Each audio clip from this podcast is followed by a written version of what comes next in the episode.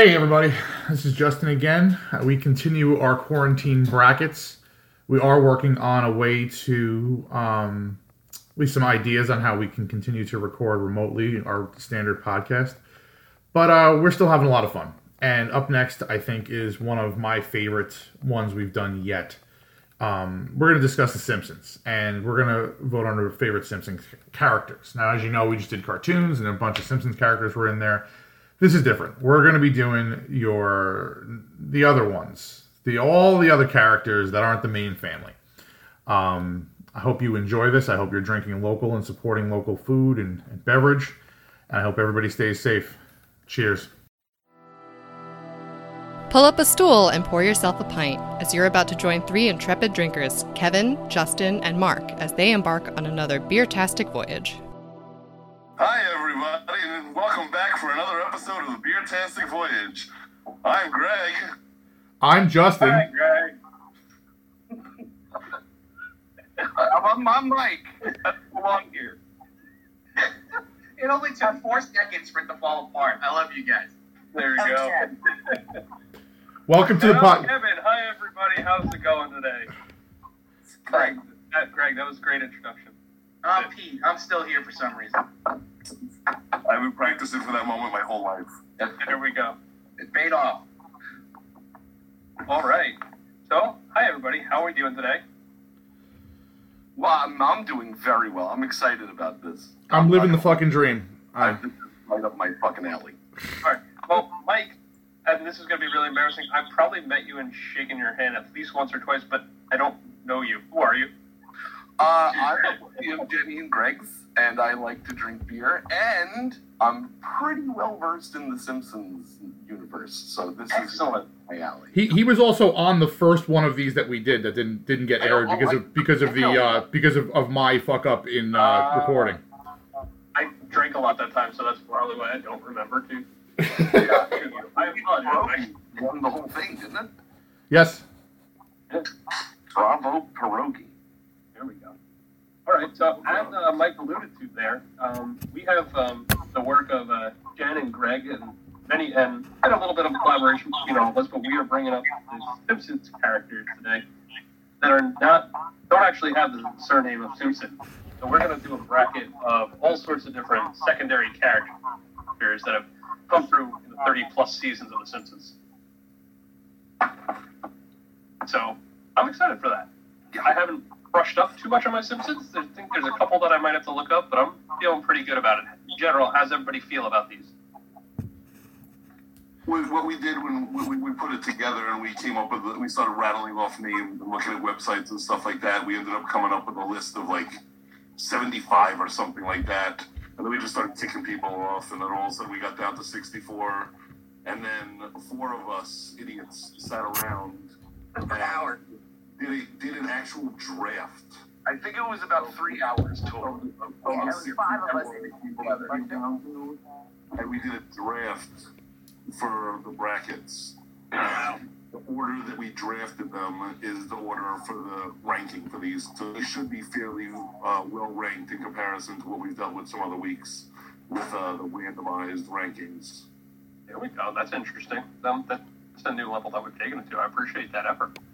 Yeah, the only thing that I'll throw is a stipulation. When we did it, we decided that none of the five main family characters, Homer, Marge, Bart, Lisa, Maggie, were not included. We also decided that the pets were not included. Animals in general, like Blinky and Mr. Teeny and stuff like that. Yes. Yeah, but Santa's Little Helper would have won the whole thing, that's why. It would have been hard to beat. We also decided that if anyone has died in the show, i.e. Bleeding Gums Murphy, Maud Flanders, Dr. Marvin Monroe. Yeah, so if anyone who's dead, we also decided not to include them. I don't even really know why. Mikey, why did we do that? We needed to get down to 64. We had too many people. We had to straighten it out to come to this 64. And then we cut anyone that was that portrayed themselves, that was like a cameo, like Don Mattingly, and when they were all on Sideburns, Mattingly. Yeah. All right. Well, let's check in with what we're drinking tonight. I'll get us started. Justin finally delivered. He was a good man.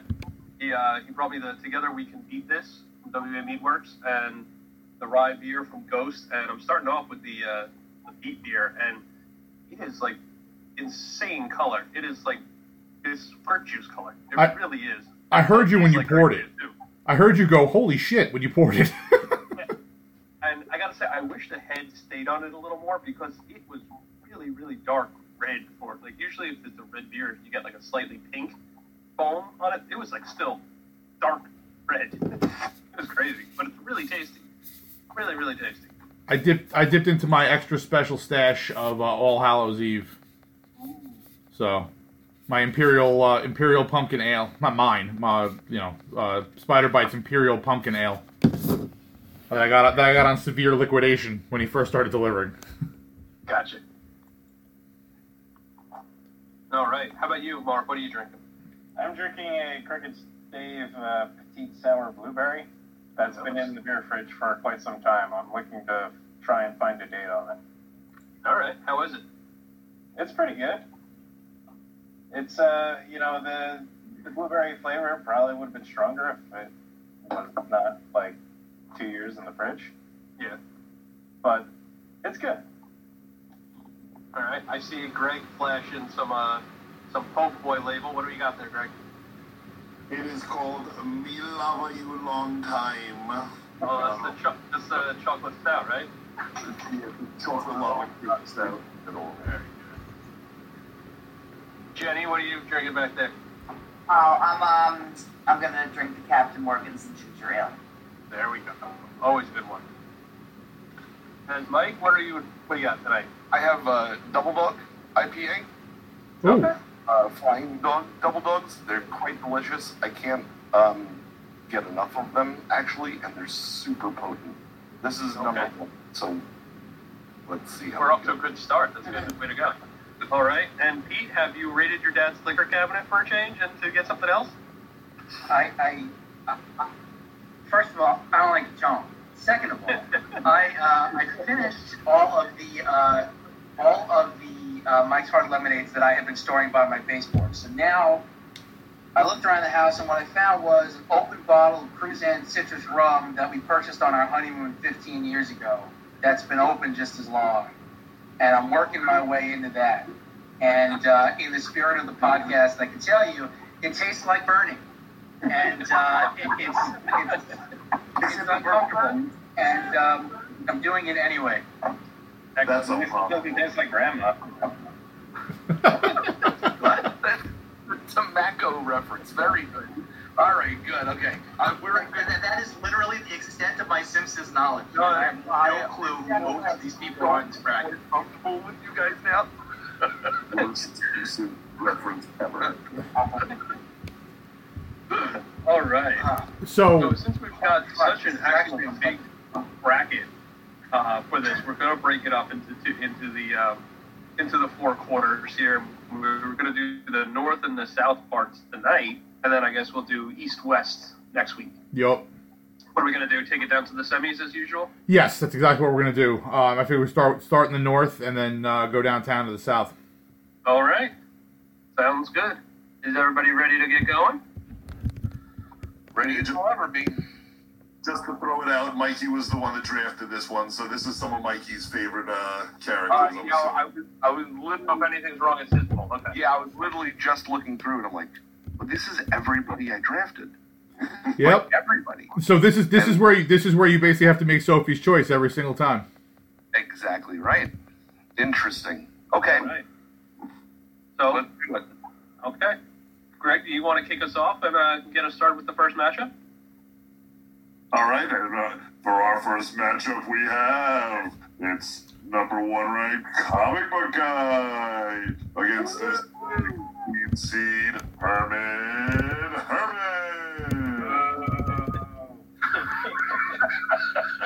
I don't know why you're booing Herman, but okay. All right. So. Herman was the first one of these that I had to look up because, again, sure, it didn't immediately pop into my head who he was. When I saw the picture, I'm like, okay, it's the non-vet guy. Got it. The one-armed non-vet guy from the very early seasons, too. Yeah. Right. This, unfortunately, I think Herman was almost like a filler at the end. That's why he ended up getting a 16 seed. He's not anything compared to the enormous character, and I'm going to say enormous with many references, yeah, to our good friend Mr. Comic Book Guy, who is wonderful. I can't believe how almost identical Greg's and Comic Book Guy's physique is. Oh, God. I think Greg's belly button more than I ever wanted to. I think Greg has way more hair, though. Well, that's true, yes. But the thing is, Greg's hair is luscious. I mean, it's like you just went to the salon. He shows it to me throughout the day, and it just distracts me. Quick aside, that's the best beard he's ever had in his entire life. Don't encourage him. No, it's really looking very well. As they said in the movie, let it grow, let it grow. Yeah, well, his mustache is starting to look like the Lorax. And I said I'm not changing it until Cuomo says schools are open. There you go. So when are you going to start? At a certain point in time, though, don't you get tired of eating your own hair? Because that's what happens to me. There's only one way to find out. Let's see what Cuomo got. At a certain point, you're just going to be, braiding it into your nut hair, huh? Yeah, I mean, that's why I keep the mustache short, because I don't like eating it all the time. Just some of the time. Right, not all the time, some of the time. All right, so... Yeah, I mean, pretty much in my upper lip, that's when I know it's, time to trim it back. Is anyone... Oh, we lost Pete. Is anyone going to vote for Comic Book Guy? Yes. Yes. Okay, sorry, no. I meant the other way. The other way. I'll be the one that votes for Herman. Obviously, it's not going to make a difference. I think he had quite a strong impact on Bart. As a young lad, they had the whole water balloon fight, and they had to plan it out against the bullies. And there is some strategy. What's that? You're talking a lot of strategy in terms of maneuvering the bad things that you do for Bart. You're right. But yeah, I'll bite the bullet and vote for Herman, even though I know it doesn't make a difference. All right. Comic Book Guy is going to move on to the round of two pretty easily here. Yeah, Pete had a brownout, and that isn't a reference to him shitting himself this time. So his modem's restarting. He'll be back in a minute. All right. We'll plow ahead. Do we want to wait for him? No, we'll plow ahead. Yeah, he fell behind. He gets left behind. All right. Next matchup is going to be Cletus versus Disco Stew. This is tough. Is this like John Yoko? Yeah, but Disco Stew is out of this world, man. Disco Stew. Hey, you know your fish are dead, right?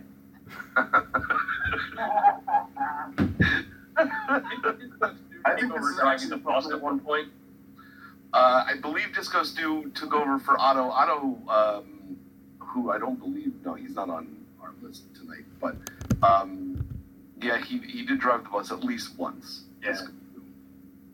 I'm going with Disco Stew. I like Disco Stew. Every time he pops up, I think he's more entertaining than Cletus, though Cletus's 14 children or whatever he has is kind of entertaining. One of my... Disco Stew brings a smile to your face when he comes on. No matter what, he jumps on and it's like, oh, it's Disco Stew, you're happy.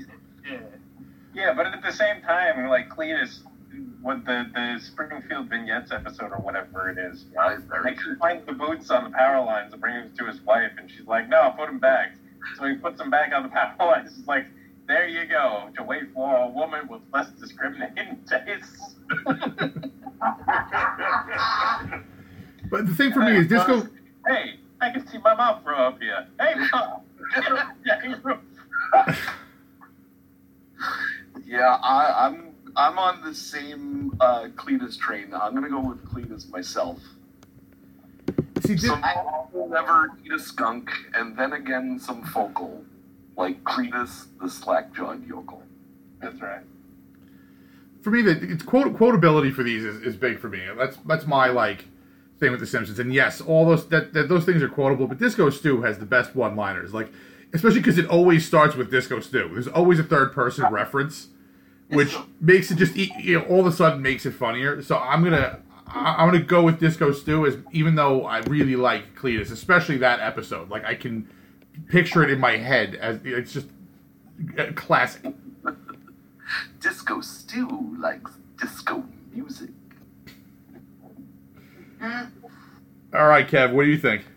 I told you what right. I'm going with. I'm going with Disco Stew, but Pete, we need welcome back. We need to know your thoughts on Cletus versus Disco Stew.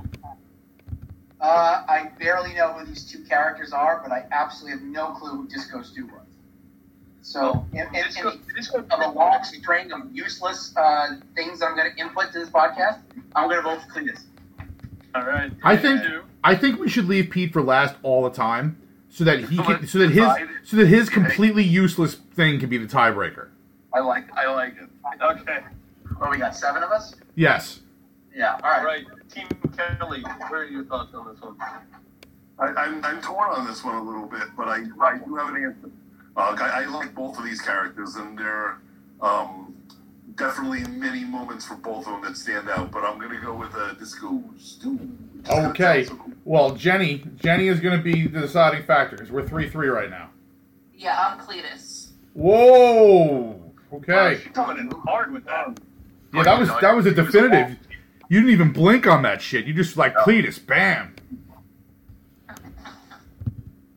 All right. Submitting scores. All right. Cletus moves on. Chief Wiggum versus Jasper Beardley. Jasper Beardley was one of those ones that I had to look up. I didn't recognize him by name, but he's by far one of my favorite ancillary characters. That's because he's essentially your fucking spirit animal. You went down for a paddling, right? Yeah, exactly. That'll be paddling. That'll be a paddling. When he got in the Quickie Mart ice box, and they yes. Talking to a poopy and like the future man. Oh right, that's right. When he was frozen in the ice box. Oh, I forgot about that episode till just now. That episode's fucking classic. He took the wrong medicine and he was becoming a woman one time. Jasper is quality comedy. There's no getting around it. He doesn't make it into nearly the number of episodes that Chief Wiggum does, but Chief Wiggum you almost forget is in the episode sometimes. I think every time Jasper's there, like you said, he makes an impact. So that's going to be my vote. Yeah, I also like Jasper, and I like that they hide things in his beard pretty often, so that's always entertaining to me. It's like his bank of holding. You can pull anything out of his beard at any time. Yeah, Chief Wiggum is your prototypical horrible, like, representation of a police officer. That he does everything completely wrong. He has Ralph as a son, of course. Well, Jasper and the paddling, like, every time he comes on, you laugh hysterically. And I like those random guys who come in and make their moments. I'm going to go Jasper over Chief Wiggum. All right. How about you, Jen? It's tough. When I looked at the brackets, I was like, Wiggum, easy win. I forgot about all that other stuff, but the guys just brought it up. That'll be a bad one. Yeah, that'll be a bad one. I mean, it's hysterical. Oh, boy, Wiggum.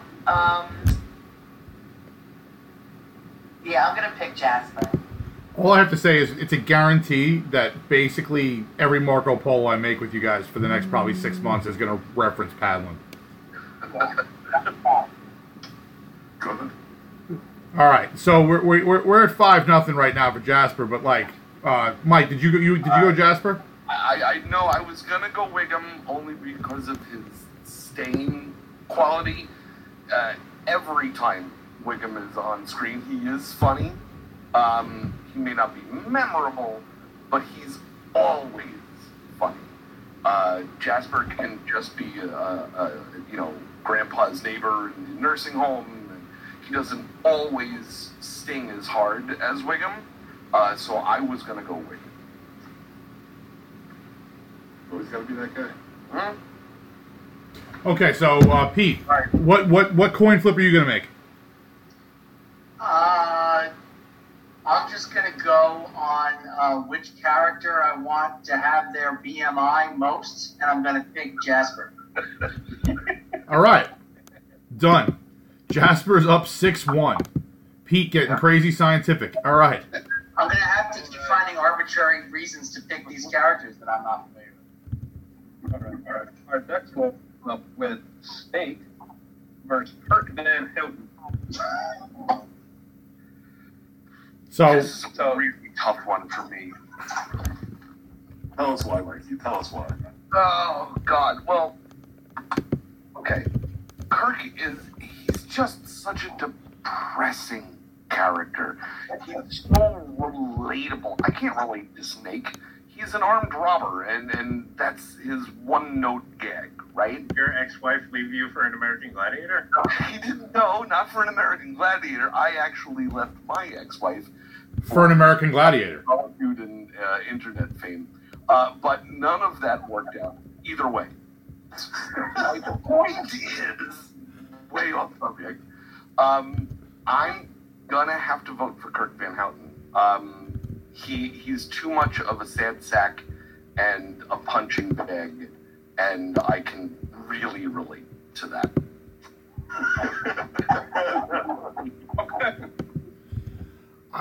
I love Snake. He's one of my favorite secondary characters. Every time, even when I started fading away from The Simpsons, if I was watching football and they did a commercial for The Simpsons and it was an episode with Snake, I probably would tune in at least for a little bit. Sure. So just based upon that alone, and I mean, you know, Kirk. I didn't even know Kirk Van Houten's fucking name before, so that just shows you the sad sack definitely follows through. You've never heard "Can I Borrow a Feeling" by Kirk Van Houten? Like he wrote the song. Oh. Can I borrow a feeling? Yeah. I'll be honest. When I was looking at the list of names, I had to look up who Kirk Van Houten was as well. Because the name from Millhouse's, right? Millhouse? It's Millhouse's parents. Yeah. Kirk and Van Houten. Yes, yeah, I'm aware of that now, but it didn't immediately click for me when I was looking at it in print without a picture. Sure. Gotcha. Whereas I was like, oh yeah, Snake, I know who that is. So does that mean you're voting for Snake? Yeah, I'm voting for Snake. Okay. So we got one for Kirk and two for Snake right now. I'm going to go with Kirk as well, because Kirk had the race car bed. He did. When he got divorced, he moved to the, what was it called? It was like the Sad Times Motel or something. Oh, it's sad, whatever it was. But yes, he got himself a race car bed. Yeah, so I'm totally going with that. That's amazing. Kelly's. I think I came into this convinced that I was going to go Snake, and I'm listening to you guys speak. I'm switching my vote, and I'm going over to Kirk.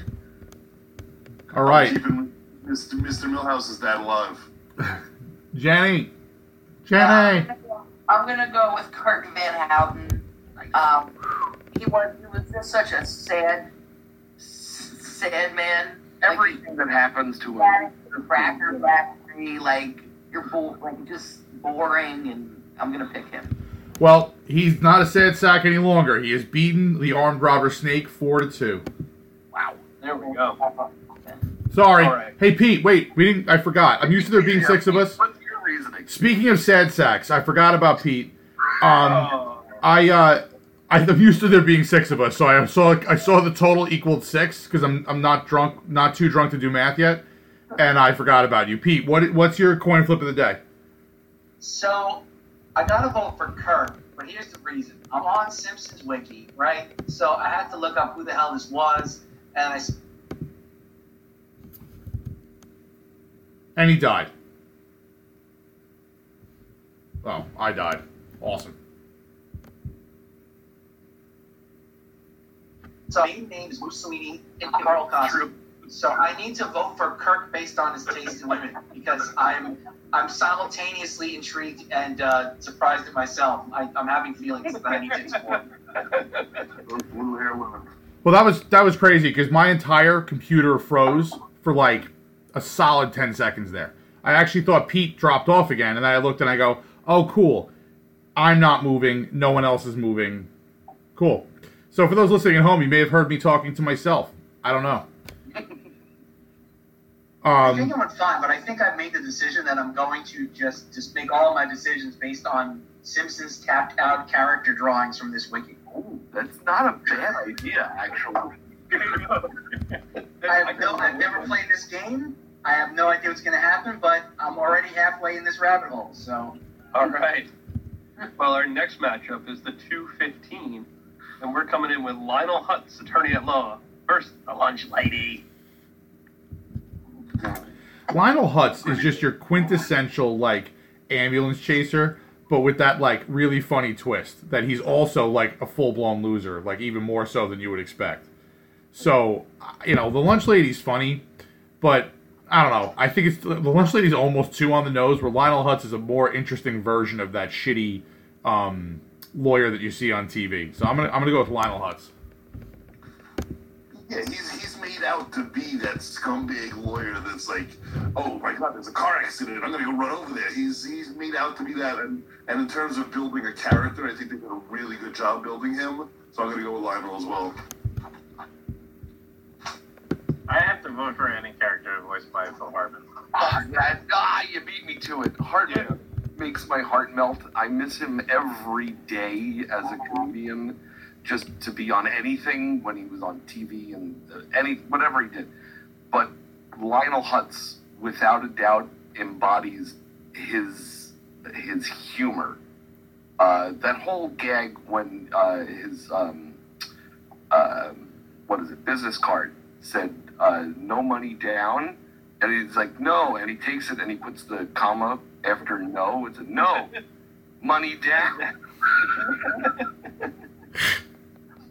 It's just so brilliantly written. Lionel Hutz has to win. As much as I love Lunch Lady Doris, serving them, you know, meat filled with wrestling mats, Lionel Hutz has to go on. Or Sloppy Johans. Yeah.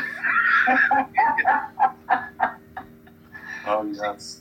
But I think this is where I struggle with it, because I think the lunch lady is usually the tool for physical gags or sight gags, whereas Hutz is always there for verbal gags. Like, you have to listen to the line. The line is what he does. That's funny. Yes. So I think they're both really good in that sense. I really like Lionel Hutz. I really like that character. But the lunch lady, I almost feel like I'm going to go with Mike's approach here. And I think lunch lady deserves a vote. So I don't want her to get left out. So I'm giving the lunch lady a vote there. Nice. Where are you at, Jen? Lionel Hutz. For all those reasons, anything voiced by Phil Hartman is kind of hard to beat. Yeah, I mean...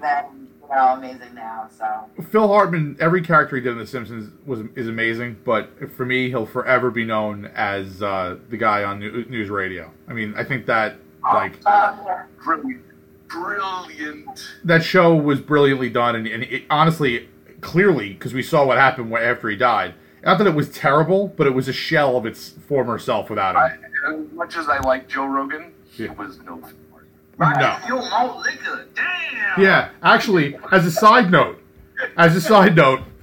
so we were talking about playing video games earlier. You know, we've been playing Call of Duty, me and Pete and our two other friends for a long time, and I recently 12-year-olds that you just met. Yes, I've recently started doing it again, and I had almost forgotten over PlayStation Network. We made our clan Rocket Fuel Malt Liquor because of the episode of News Radio with Rocket Fuel Malt Liquor. Damn! Is this my disnoofuses? In college, we used to literally answer the phone and say, Kazizza? So Phil Hartman is he's a god. So Pete, your vote as usual doesn't count, but what's up? You had me at Hartman on this all the way. Good deal. 6-1, lunch lady, R.I.P. All right. Our next one brings up, I think he's a very similar kind of character to Lionel Hutz, in that he tries to be like a very stereotypical person that you know, Gil Gunderson. But then you have the sea captain, who is literally a one-note joke. Like, that is all he is. And that's his name. Yeah, Captain. Yes. Yeah, but at the same time, like, that joke has been played so well over the years. So like in the buffet episode. "'Tis no man, 'tis no mortal, is eating machine. Don't for the freak, stay for the food." Yeah, I'm going like a man who has had all he can eat. Yeah.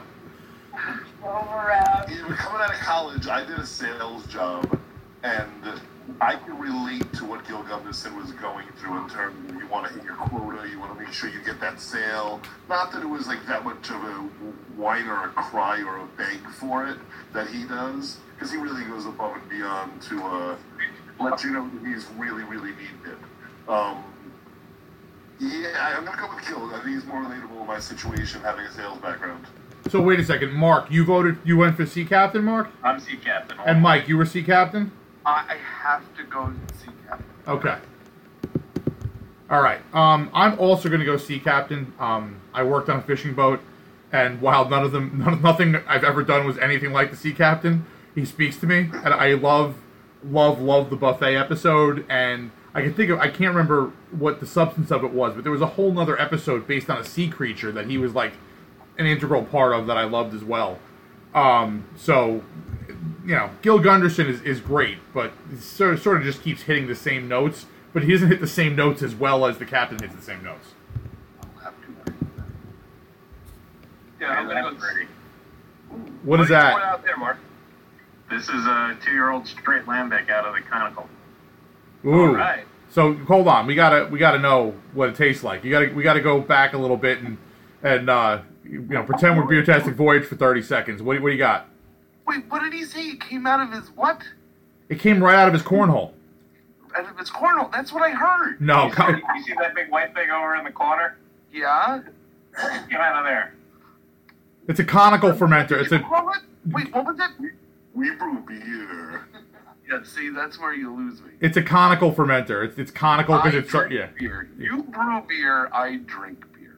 And we make beer because you drink beer. Okay. So what? So Mark, what is it? Explain. Taste, flavors. It's really good, honestly. It's got that, like, you know, damp hay sort of background flavor, and then it's got some forward fruity notes. Awesome. Are you getting any burnt tire in there? No burnt rubber in a good way. Okay. I believe that aged out, because it wasn't there at one point. You could smell it. When you opened the lid the one day, I was like, holy shit, this is like a Goodyear factory. I shit you not, the pellicle on the top has got to be like 2 inches thick. I literally met resistance as I was trying to top it off. Respect the pellicle. Its name is Steve. Be nice. Can you ice skate on it? No, but I sure should pop a trigger on it. Awesome. Well, that's great. I can't wait to taste that. I know I would normally ask you to pull a sample and so I could pick it up, but I probably shouldn't, considering I'm judging the comp.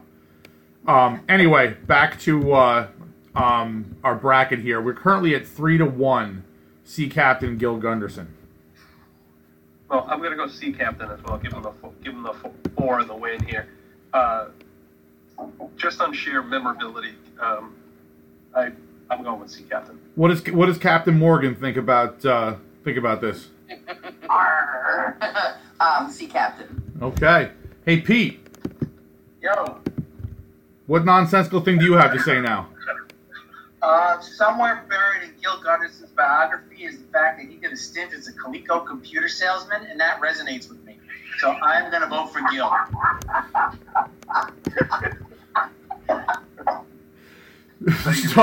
So the JD, the fact that Pete's a lawyer allows him to look up things really quickly, like, because he's used to like LexisNexis and shit. I'm really quickly. You guys have been talking for 5 minutes about this shit. I'm more happy that he's actually going in through the wiki and looking up shit that most people here don't have any idea about the character. That makes me happy. Oh no, I listen. Now I feel pressure. Yeah. I feel pressure more. Yeah. You're doing a fine job. You're doing a fine job. Thank you, sir. All right. Ahead now. Well, as usual, even with his copious research, Pete is wrong. The sea captain wins 5-2.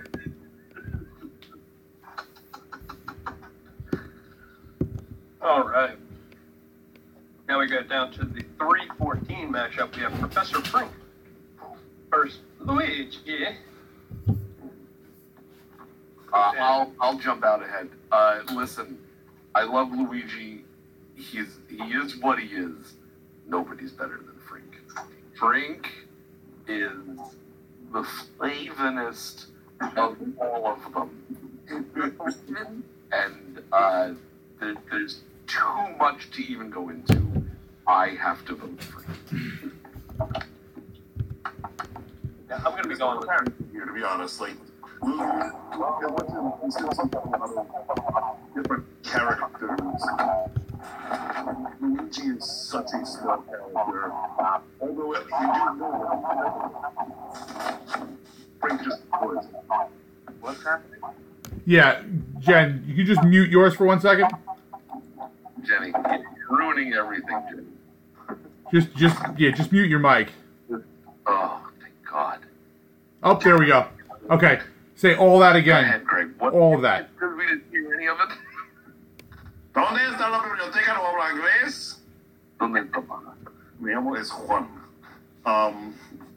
So, yeah, Luigi has such a tiny little role, although he does play the Italian pizza maker well. There's not much to him. Professor Frank, there's layers, there's jokes, there's a whole lot. But yeah, Frank rocks him. Okay, that's 2 for Frank. I'm gonna make it 3 for Frank because he's way more of a character. There's way more there to enjoy than. Yeah, I'm gonna cap it off and make it 4 for Frank for the same reason. He's one of my favorite secondary characters. Another one where like every time he says something, there's a purpose to it. I just like the inventions. Right. I loved Beaker. Like on Muppet Babies, Beaker was my favorite character, and this is like a Simpsons version of Beaker, basically. You like Muppet Babies, not even like the Muppets. You like Muppet Babies? Yeah, I like Muppet Babies better than the Muppets. Like I will watch. Like my son, if my son's watching Muppet Babies, I will sit down, especially the new one. I will sit down and watch it with him. And I have to say this publicly again: the fact they brought a penguin in named Summer for the new version of the show it sucks. I told you, blame Geena Davis. Yeah. What? No, don't, Mike, don't get him going on this one, Mike. All right. I've heard this rant like 6 times. We don't need this one right now. Listen, when Andy starts watching Muppet Babies, you're going to see. Fuck that penguin. You can't get over the fact that the penguin's named Summer. I just find that offensive. It's an oxymoron. It's stupid. I don't. Apparently, so. Where did the penguin come from, and why is it named this way? I don't like it. Okay. All right, I'm sorry. I apologize. I like Beaker and I like the Muppet Babies. Fuck it. It's called that. It basically, what it is that standards for children's television programming these days, it's not good enough to have one token girl character. You have to have at least 2. Okay. Got it. Thanks, Jasper. That's a paddling. So, all right, we're at 4-0 for Professor Frank. Hey Jenny, considering that your mic is gonna fuck everyone sideways, can you just give a thumbs up for Frank? You're throwing up gang signs at me. I don't like it. Thumbs up, Frank. It was sign language, and I think she said asparagus. She still got Frank. Come on. Yeah. Sorry. I thought.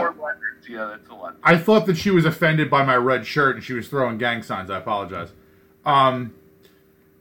Greg, what would you like, Greg?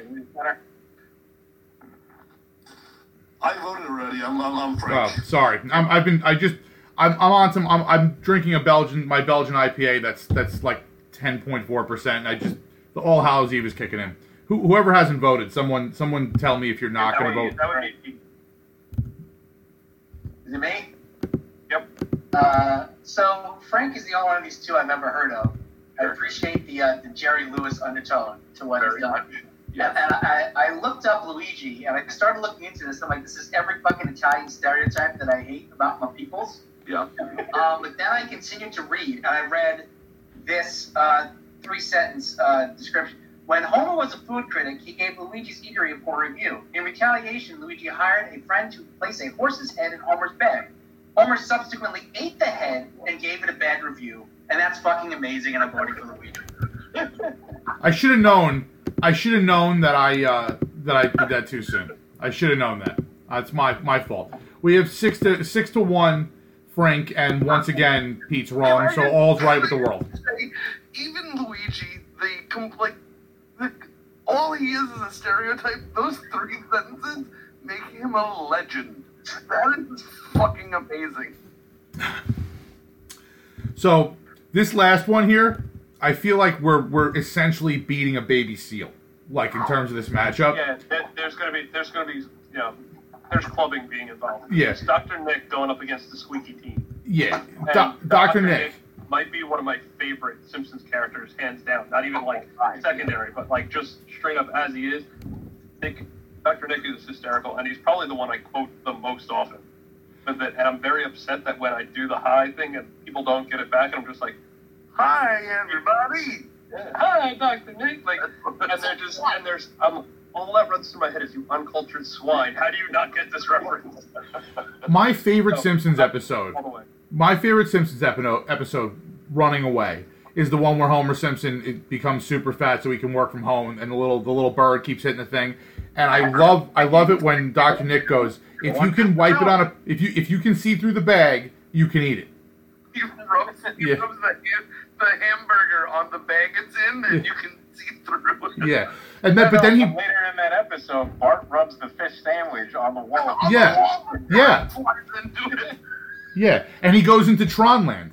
Yeah, it's amazing. I love that episode. And Dr. Nick is the best, and especially like the first couple of seasons, he appears really, really often. He's amazing, and the squeaky teen, like, it's amusing for like the first time you see him, and then you're like, ugh. I watched The Simpsons religiously. I've seen all of them. He is still 30 years into this, whatever run it is. He's still part of it. He's still involved. It's got to say something for staying power. My favorite Dr. Nick quote is, inflammable means flammable? What a country. All right, there's no beating Dr. Nick. There's no beating him. Okay, so Kelly's, are you okay? Do you have anything to say, or do you just want me to make this 6-0 and let Pete say some nonsensical shit now? Well, aye, aye, Captain. All right. Pete, you're up. Make it good.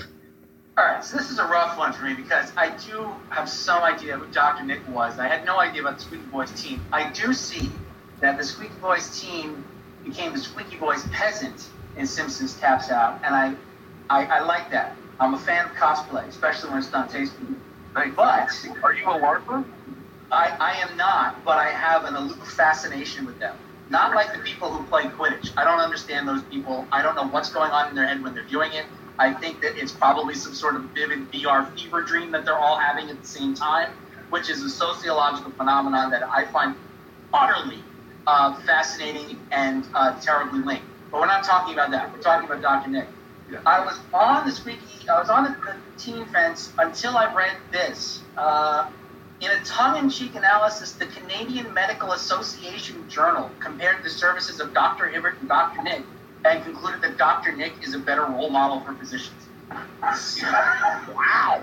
So in light of that and the fact that now I have no idea if this is like a serious academic journal, but I'm going to assume for the purposes of this podcast that it is, and I'm going to treat that with the gravitas that it deserves and vote for Dr. Nick. Yeah. All right. 7-0 Dr. Nick. He finally got it right. Water. Look at the head stability on there. For Atlantic in particular, that's pretty impressive. Just so everyone knows, he's holding up beer. He's holding up beer for us all to look at, just in case. No, it wasn't his dong this time. He wasn't like, look at the head on this, and just pulled his pants down this time. Normally, you got paid double for that kind of action cut. All right, round 2. All right. If I may, can I just run and get 2 more beers because I am now officially out of beer? That's a problem. Being out of beer is a problem, but you can always fix that problem. Yes, we'll fix the problem quick. All right. So just a quick recap. Our Second round matchups are going to be Comic Book Guy versus Cletus, Jasper Beardley going up against Kirk Van Houten, Lionel Hutz versus the Sea Captain, and Professor Frink going up against Dr. Nick. That's tough. So there's some tough ones in here. I didn't really expect this to be that hard. I really thought that there would be one or two per bracket that would sort of run everything over, but I'm looking now, and there are, I mean, forget about the future of this portion of the bracket. I don't know what I'm going to do in this one. All right. So think about first matchup of Comic Book Guy versus Cletus. Kev, you got real quiet for a second. Kevin, your mic shit the bed. Okay. Nope. I'm back. What did I miss? You're missing Kevin. We're missing the fact that we can't hear Kevin. Kevin, I gave you. Yeah, check. Way better now. That one's better. Awesome. All right. So let's get started with Comic Book Guy. Yep. When you lean forward, it fucks everything up. Stop leaning. Are we better? Sorta. Yes. No. Yes. Yeah, that's better. Oh. Oh, I think your beard / neck may have been getting in the way of the actual mic when you lean forward. Your neck beard. Oh. Listen, it's quarantine beard. I'm going full bore. You're going full Tom Hanks. Full time. Keep it to your bottom lip. That should be fine. Does that work better? I'm sorry. Go ahead. Comic Book Guy versus Cletus, the slack-jawed yokel. Comic Book Guy. I'm going with Comic Book Guy. Comic Book Guy has far more one-liners than Cletus. He's also he's the perfect stereotype to pick on. You know what I mean? Like his the entire genre of people who are not just comic book nerds, but nerds in anything. And their superiority and the way that they speak in absolutes, and like, you know, if you don't agree with them, it's completely wrong. And they hit the nail on the head, and also made it funny, even for those people. Yeah. So it's such a well balanced character. He's the stereotypical nerd that is the reason that the Snyder Cut of Justice League is actually going to become a thing.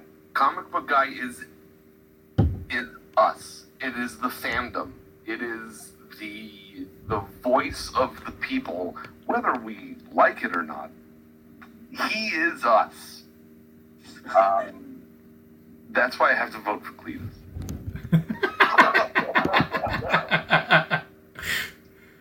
Okay, so Mark, you're going with Comic Book Guy?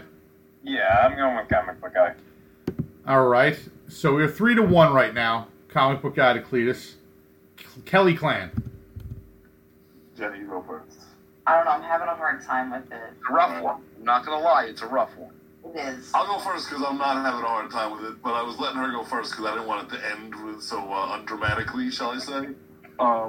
Yeah, the Comic Book Guy kills him. Because Cletus, although he does add a nice dimension to the show, and he does have some funny moments, Comic Book Guy just has classic lines. He is that asshole that says, "This is the way I think it is, so how the fuck do you not agree with me?" kind of attitude to him that it's so common in society, and they portray it so well. So, yes, Comic Book Guy will. I am also going to go Comic Book Guy. There's so much. I mean, just between Bart and his relationship with him and his general outlook, you know, on society, how he's just better than everyone, and everyone can get out of my store. Like, he just... Comic Book Guy. Comic Book Guy. Worst character ever. Best death ever. So, Pete, what kind of shit did you dig up over there?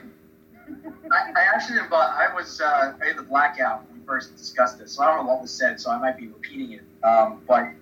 in every, generation, there comes a character that serves as a dark mirror to oneself and becomes a red line for us not to cross. For me, Comic Book Guy is that guy. He is that lighthouse on the hill that says, "You've gone too far, you must turn back." And I look at myself through his bleak, horrific lens. So I have to vote for him for the public service he's done for all of us, too. Remind us to fucking shut off Game of Thrones or whatever it is, your particular kink. Just give it a rest. Okay. Public service announcement from Peter Castellino, Esquire. So let's 6-1 comic book guy rolls over Cletus. Next up, Jasper Beardley versus the sad sack Kirk Van Houten. Quick beverage update. Apparently, I'm sticking with all purple beverages tonight because I've got keeping it Lindy with the ginger and blueberry. Nice. That's my favorite. I have moved on to Follow You, Kevin, with Together We Can Beat This, WM Meatworks, the Beat Mead. Also sent bro over to you. I'm still drinking 12.0 Double Dog IPA. This is number 3. All right. I just poured myself another Captain and Ginger. How crazy is that color, Greg? Have you tried adding the lemon? I haven't. To be honest, straight on it, I haven't. It's like so much work. Because I don't want that. Yes, you do, Jenny. You do want that. Trust me. Yeah. The beet meat. I don't want that. Nah, try it. Seriously, drink it. Very good. It doesn't taste like beets, man. I'm telling you, it's delicious. It tastes like beets. Can a non-beer brewing guy? You're brewing it with beets. It's a mead. So it's a honey wine, like, you know, the Bud Light commercial makes fun of. It's a honey wine with pomegranate and beet. Pomegranate and beet. Yeah. Mike, I'm telling you, it tastes like grape juice. It tastes like grape juice.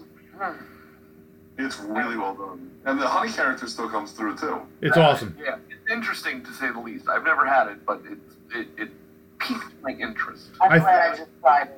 I messaged him and told him he needs to, like, just make it a staple on the board. I think that, honestly, I loved Rescue Mead, but I think this is the best session mead I've ever had. You know what I want that as? I want that out of the slushy machine. Yeah. Oh, yeah. Squishy. Can we at least call it a squishy for this particular episode? It's a squishy machine. But just keeping the Lindy really good. The ginger aroma on it is fantastic. Yeah, it's Mark always goes, I want a little more ginger, you know, because he's a ginger drank fiend. But it's pretty well balanced. I'm a sucker for Reddit. Apparently I am too. And you guys hate Stash It, we know. Yes, it sucks. No, nothing about Stash It. All right. Who's going to vote against Jasper here? I want to hear it. I think Mike might. Mike might vote against Jasper. I'm going to have to go Kirk Van Houten, only because he tried to draw dignity and he was so mad at his wife that she couldn't they played Pictionary at the Simpsons house, and the word that Kirk got was dignity, and it was just a squiggle and a line, whatever, and he was so angry at his wife that she couldn't decipher what he drew was dignity. That gets my vote. Okay, so Mike, have you had some rough Pictionary trip? No. I don't want to delve any deeper into this, but I know what you're talking about. It's the safe space, Mike. It's okay. We're just gonna laugh at you when you do it. That's all. I've got to go with Jasper Beardley. Kirk needs a paddling, but Jasper would.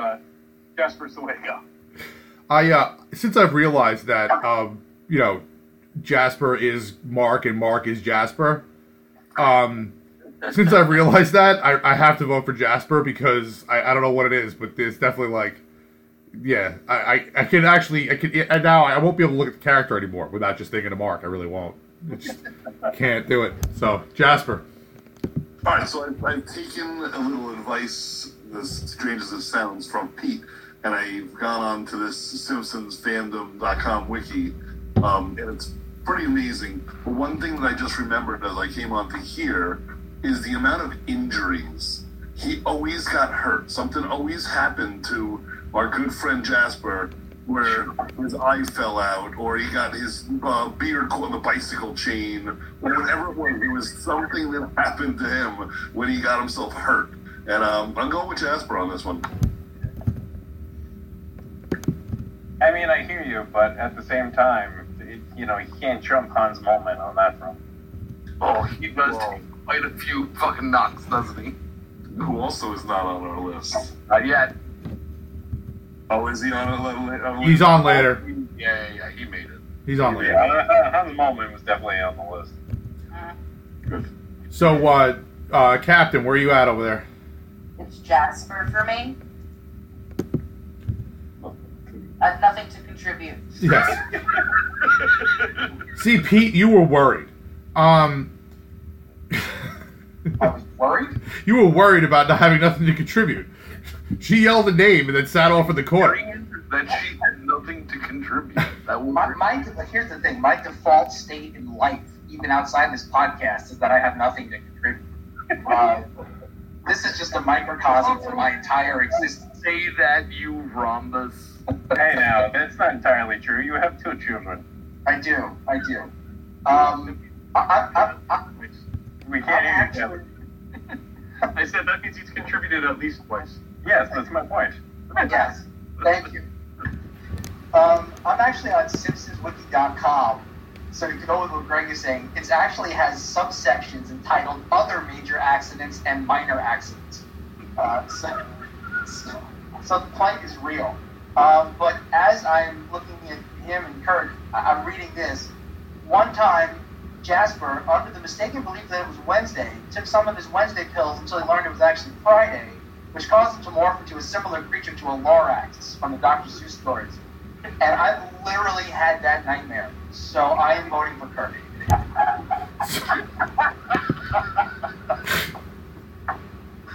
Where did you find him? Listen, man, he's somebody I picked up on my shoe one day, and I can't get rid of him. He's my favorite. Listen. You can get along real well. Mark has reached the level of drunk where when he laughs now, it's going to go on for twice as long as it normally will. So, Mark is at stage 2 of Mark drunk. He doesn't plug into the Matrix until stage 3, so we got to strap in a little bit. All right. Stage 3 is probably blackout then. So we're 5-2. Jasper moves on. So Mark lives to fight another day. Let's see. It's taking forever to save. Okay. Oh, this is going to be really hard. This is going to be so hard. I think it's two fan favorites. You've got Lionel coming up against the sea captain. I'm voting for the sea captain. That fast? Wow. Yeah. No thought.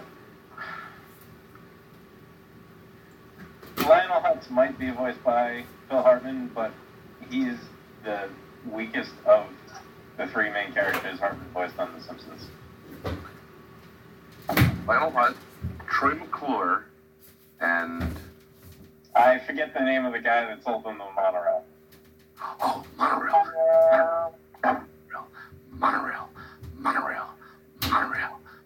Yeah, you're 100% right.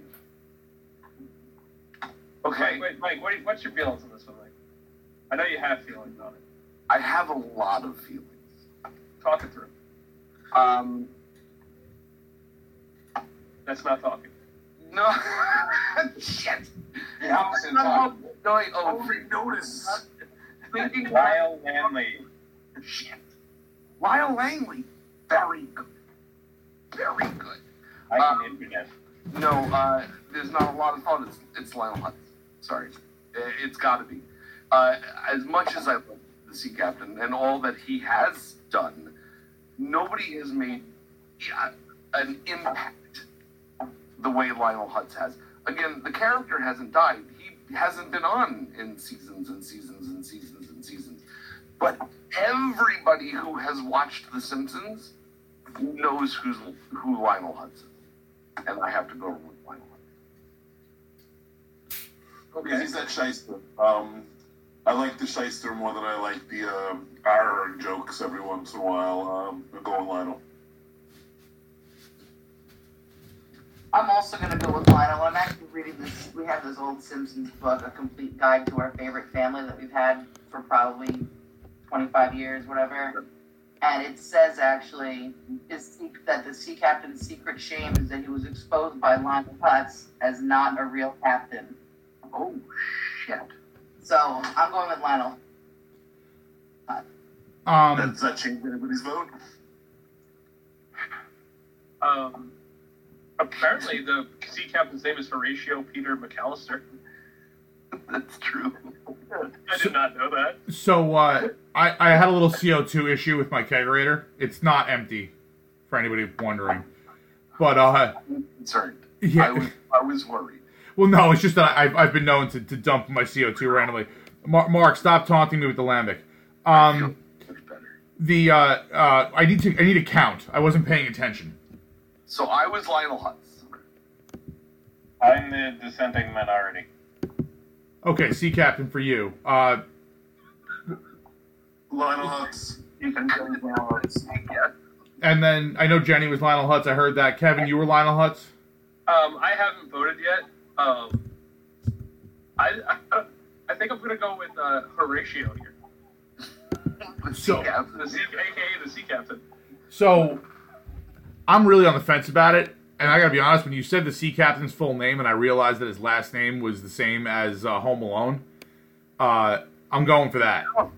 Wow. Very good connective tissue. Yeah, I have a stupid memory. I remember, like, fucking everything. It's good. I don't know. Bring me something French. So my thing is, with the name Horatio, a whole bunch of us, I think, after our senior prom or something, went out to a comedy club, right? And Caesar and Tony are sitting right up front. So, of course, the comedian's going to pick on them. And he asks Caesar what his name is, and says, Caesar, all right, yeah, fine. So it's not a name you hear every day. He asks Tony what his name is. Tony goes, I'm Horatio. And he just goes, oh, yeah, you and Caesar over here. Horatio's fellatio. What kind of gay fucking porn are you two doing? That's pretty fucking funny, actually. That's pretty good. Pete, your nonsensical bullshit is going to decide this. Oh my god, I matter. Holy shit. I am not prepared for her. So I've delved a little further into the captain, and it turns out that he dated Luann Van Houten, so there's a definite +1. But also, this line is buried at the bottom of the wiki. Homer Simpson's visit to his restaurant caused the captain to observe about him, "'Tis no man, 'tis a remorseless eating machine." And I've definitely been to enough buffets with Justin to have that same sentiment. So in sympathy, I'm going to go with the captain. Yeah, that's you and me both, homie. Like we've been looked at, and they bring you, you're at the buffet, and they bring you the fucking check, and they're like kind of hinting at you that you've had enough, and then we're like, bitch, we haven't even had fucking soup yet. Like we go soup, the soup pushes everything down, and then you eat more, and then you always go for the soup last because the soup fills all the crevices that are left by the stack of other food that's in your stomach. Yeah, and then when you walk science, out, guys, yeah, that's the lawyer. You're literally applying the science of consolidation of soil to the contents of your stomach. So it works. But and then when you're leaving, you have to have you don't eat dessert while you're there. While you're leaving, you pick up the one piece of dessert that you eat, and that's like the straw that broke the camel's back that makes you wonder if you're going to get home before you shit. There is a countdown clock. Yeah. And then you get hungry again. Yeah, as you can tell, this statement applies to us both, because Justin and I have spent a lot of time figuring out our buffet strategy. Sure. We have charts, like occasionally we bring out an easel, Some people have PhDs. We just, for like all their efforts and stuff in their studies, we're just going to have colon cancer and just call it a day. I don't know why colon cancer is so funny. It's not. It's funny because it's true. It's the funniest of the cancers. So, Pete, are you gonna go with sea captain? Yes. Okay. Sea captain wins? Begrudgingly beats Lionel Hutz. Wow. I'm going to say that's the upset of the night. I'm going to say it. Well, we'll see. We still have a whole other quarter of the bracket to hit after this. I'm all for it, but... This one here, this next one coming up, I think is the most impossible choice I could make. Mm. I understand how you can have a hard time with this one, but God, I think Professor Frank is a great actor, but Dr. Nick, like I said, is one of my favorites, hands down, so I'm still going with Dr. Nick.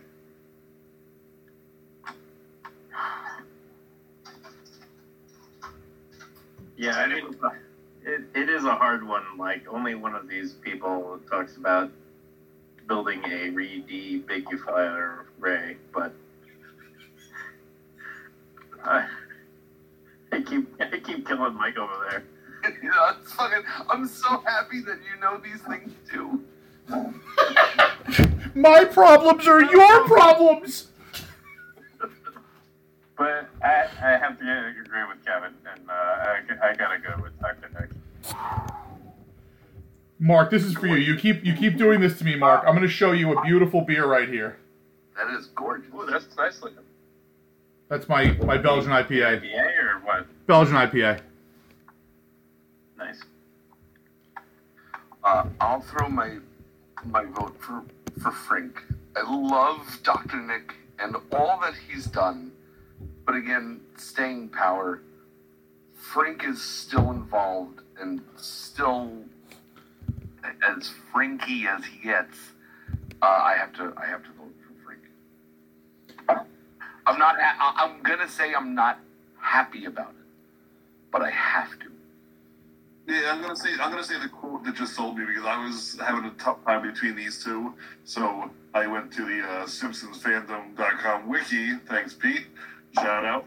The fact that a guy who's a inventor and scientist has the quote, "Oops, I forgot to carry the one." Dr. Frank wins. See, I have to go back to the fact that my favorite episode of the show involves Dr. Nick.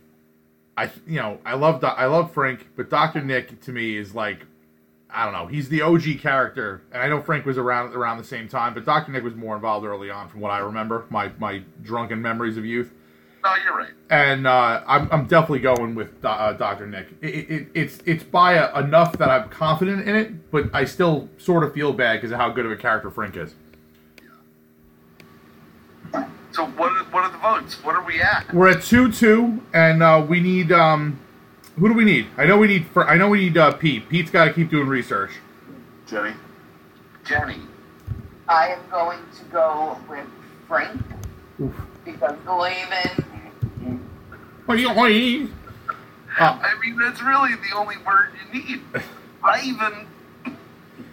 Mark, you. That's good up for me. I mean, I love Dr. Nick, and I love walking into a room and hi everybody. I love that. But Frank's just, he's more, I don't know, quirkier and more intelligent. I don't know, it's fun. Mark's been staring at his lambic like he's going to pull his pants down and turn his video off. But, like, have you been thinking about this at all? I voted for Dr. Nick already. Okay, I'm drunk. Leave me alone. I guess it's Kevin that hasn't voted other than Pete. Well, I told you it was Dr. Nick. I started off by saying Dr. Nick. I was getting my Belgian IPA. Not my fault. I think you turned with Kevin. You said it was Dr. You're right. I should have known you would have done Dr. Nick anyway. I shouldn't have even had to ask. Pete, once again, you are important. Before you go, Pete, this is a big one. Like, I'm so torn with my decision because they're both fantastic characters. But I'd love to hear why you're choosing who you're choosing. Please. So apparently, in order for me to have a gravitas voice on this podcast, I need to know nothing about the subject matter. So I'm a note of that for the future. So here's the thing. Putting aside that Professor Frank apparently dated Miss Wyoming, the wiki said this. In the Simpsons game, he lives inside the game engine and marries a Koopa Troopa from Super Mario Bros. It's very true. That's unbeatable. But that's unbeatable. So it's free. Oh. Wow. Bravo. Wow. All right. Wow, man. We have our semifinals. We've done it. All right. Yeah, the semifinals. There are going to be some tough ones here. With Comic Book Guy going up against Jasper, and Sperling, D Captain up against Professor Frank. Yeah, we're gonna revisit those next week. Yeah, we're gonna go on to our South bracket now. Now, who put together the South bracket? Well, we all chose the 64, but Greg, do you remember? This was you, right? Yeah. Okay. So this is the Kelly's quadrant. Yeah.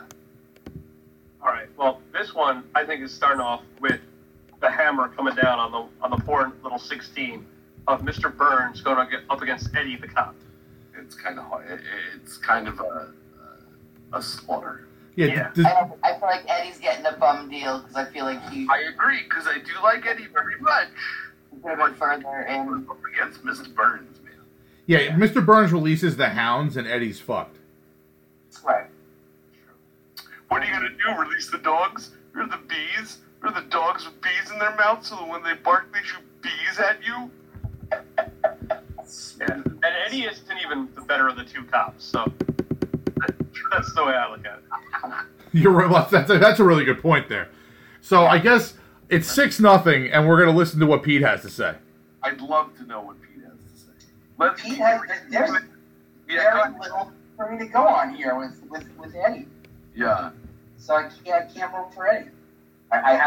There's nothing for me to analyze. Burns brings peace and love. He brings peace and love. Break his legs. All right. Because he's invincible. As everyone probably expected when they looked at this, Mr. Burns shits all over Eddie the cop, 7-0. Yeah. All right. So the next matchup, we got Fat Tony, the gangster, going up against Carl. And I gotta remember who Carl is here. Hold on a second. Oh, I remember Carl. Yeah. Carl Carlson. Yeah. Carl is black. Yes, he worked at the nuclear power plant and he was buddies with Lenny. And anytime Carl's on the scene, Lenny is on the scene. But if you think about Lenny and Carl in general, Lenny is easily the better character. And Fat Tony has got that like mafia connection. I'm not voting against Fat Tony. I know better. Yeah, well, that's the whole thing. He's voiced by something Manganiello. He's a serious Italian actor, and he's been in Goodfellas and a real genuine Guinea. Yeah. He's super Italian gangster prototype. I have to go with Fat Tony on this one, as much as I do like Carl. You have to go with Fat Tony just for the simple fact that he beats the shit out of a French waiter. Because he keeps saying shout air. Hey, I'm just saying, say it right, Frenchie. Listen, I just want to bring up a point of contention here. Yeah. We said that we weren't doing any dead characters, and this the wiki says that he is dead. Who? Fat Tony. Says that Fat Tony is dead. He is dead. Fat Tony collapsed and died in Homer's arms. I'm seeing this too right now. He was a widower, said his wife was whacked by natural causes. No shit. Yup. Oh, well, he's got to go then. He shouldn't be on the list. So wait a second. There's a loophole, but we have to start over because the wiki says after he found out that his new family member Nikki was a spy, he suffered a heart attack and died. His cousin, Fit Tony, later became known as Fat Tony and took over for him. So the Fat Tony moniker lives on. Look at the big braids on Brad. See, that's funny.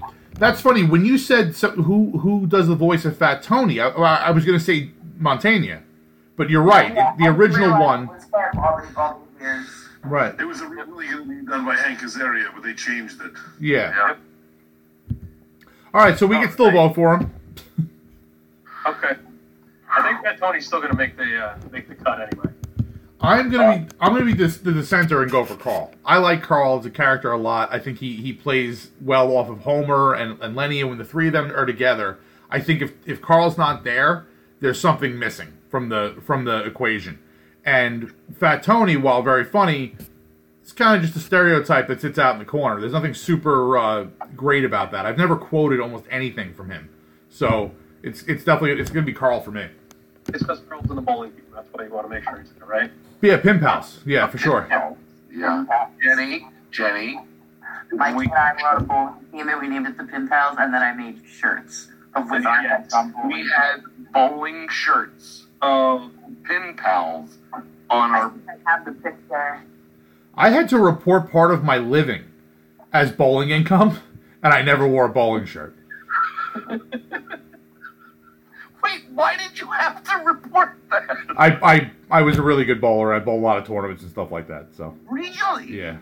Yeah, but Mike, it's well, no. No, actually, I'm probably the best bowler that's never bowled 300. I've had averages in the 230s, and I've never bowled 300. I apparently choke really hard. Okay. Which leads me into the joke I was going to make, Mike. I was going to say he was just a prostitute that used the bowling alley for cover, so he just reported it there anyway. He was just blowing guys behind the dumpster, but yeah, I was in a bowling league. Yeah. Lots of balls rolling around. Mikey, you were in a drinking league with a bowling problem. Come on. That's the truth. That's 100% true. How is that different from any bowling league?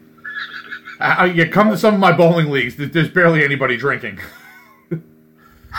No, we would get hammered on. Oh shit! Oh, look at that! I need a picture of that for the show notes. That's what I need. Oh, that's adorable. That's me. Yeah, that's me and the glasses. Pin Pals. How do you still fucking have that? It was stapled to my closet wall upstairs in the far room. Holy shit! Which one's Greg? No, none of them. Oh, okay. I'm just checking because I'm like this. Can I just say that was before they allowed themselves to be together? But because I was caught in the middle, I was friends with Jenny and friends with Greg. Greg was like, "Oh my God, shut up! She won't leave me alone." And Jenny was like, "Oh my God, why won't he, return my phone calls?" And now they're married with kids and the whole fucking night. That's my thing. Blowing up the spot. Yeah, that's why I'm here. Definitely love at first sight, huh? No. Years. There were fights. Oh my God, I can tell you stories. I'll tell you what must be cut out of this episode. Okay, so right now we're at 4-1 for Fat Tony. I voted for Carl. I don't know who hasn't voted. I'm barely paying attention at this point. Yeah. I think everybody went for... I think you're the only one that went for Carl, but we haven't heard from Pete yet. Okay, thank you. I initially wanted to be inclined against Fat Tony again because of all of the Italian stereotypes. I do love a good homoerotic implication joke that goes on forever. Not that that's ever been overdone. But I did find this sentence in the wiki. He made a profit for Fat Tony. He made a product called Squeaky Farms brand genuine animal milk. And Squeaky Farms brand genuine animal milk has its own entry in the wiki. And that's fantastic. What did it say about the milk? They came about? It's a raw milk product produced by Fat Tony, which automatically has me wearing. Fat Tony made a deal with Mayor Quinton Springfield Elementary School, promising dog milk or better. However, he instead chose to milk rats with the belief that since people like rats, why wouldn't they like their milk? Homer discovered this plot while visiting a legitimate businessman's social club as Quimby's bodyguard and convinced Quimby to put an end to the business. Fat Tony was arrested and the business was shut down. God, it's fucking brilliant. It reminds me of the Lady Nora, and when they were handing out, instead of 2% milk, 2% Malk, M-A-L-K. It wasn't quite milk, but it was Malk. Yeah. That whole thing came up in a recent episode on, I think, Movie Crush or something like that. But, man, it was funny. Oh, it's fucking fantastic. They're brilliant writers, man. All right. Fat Tony moves on past Carl. Sorry, buddy. Oh, I feel bad for Todd. I don't feel bad. I don't feel bad for Todd in any way, shape, or form. So, Todd deserves everything he gets. This next matchup is Sideshow Bob versus Todd Flanders. Yeah. Yeah. I wish Sideshow Bob wanted to kill Todd Flanders on the show instead of Bart, because I would have watched him kill Todd Flanders. Been really excited about it. He could have worn his face, and it would have been fine with me. I hate Todd. Todd's face while hunting Bart. Yeah, I hate Todd Flanders. I hate that character. Is Todd the older one or the younger one? I don't care. Both of those kids should have been drowned when they were born. I hate both those kids. Every time they're on the screen, it bothers me. And I like Sideshow Bob. I mean, in addition to that, it's not just that I hate them. I like Sideshow Bob. It's a great character. When he's the whole Cape Fear situation it was amazing. Man. Yeah. Rakes are the fucking funniest fucking thing. Then he does with some sort of musical thing. P.S. metaphor something or other. Oh yeah. And he was metaphor. When he starts dating Selma on the prisoner dating service. Oh shit, that was great.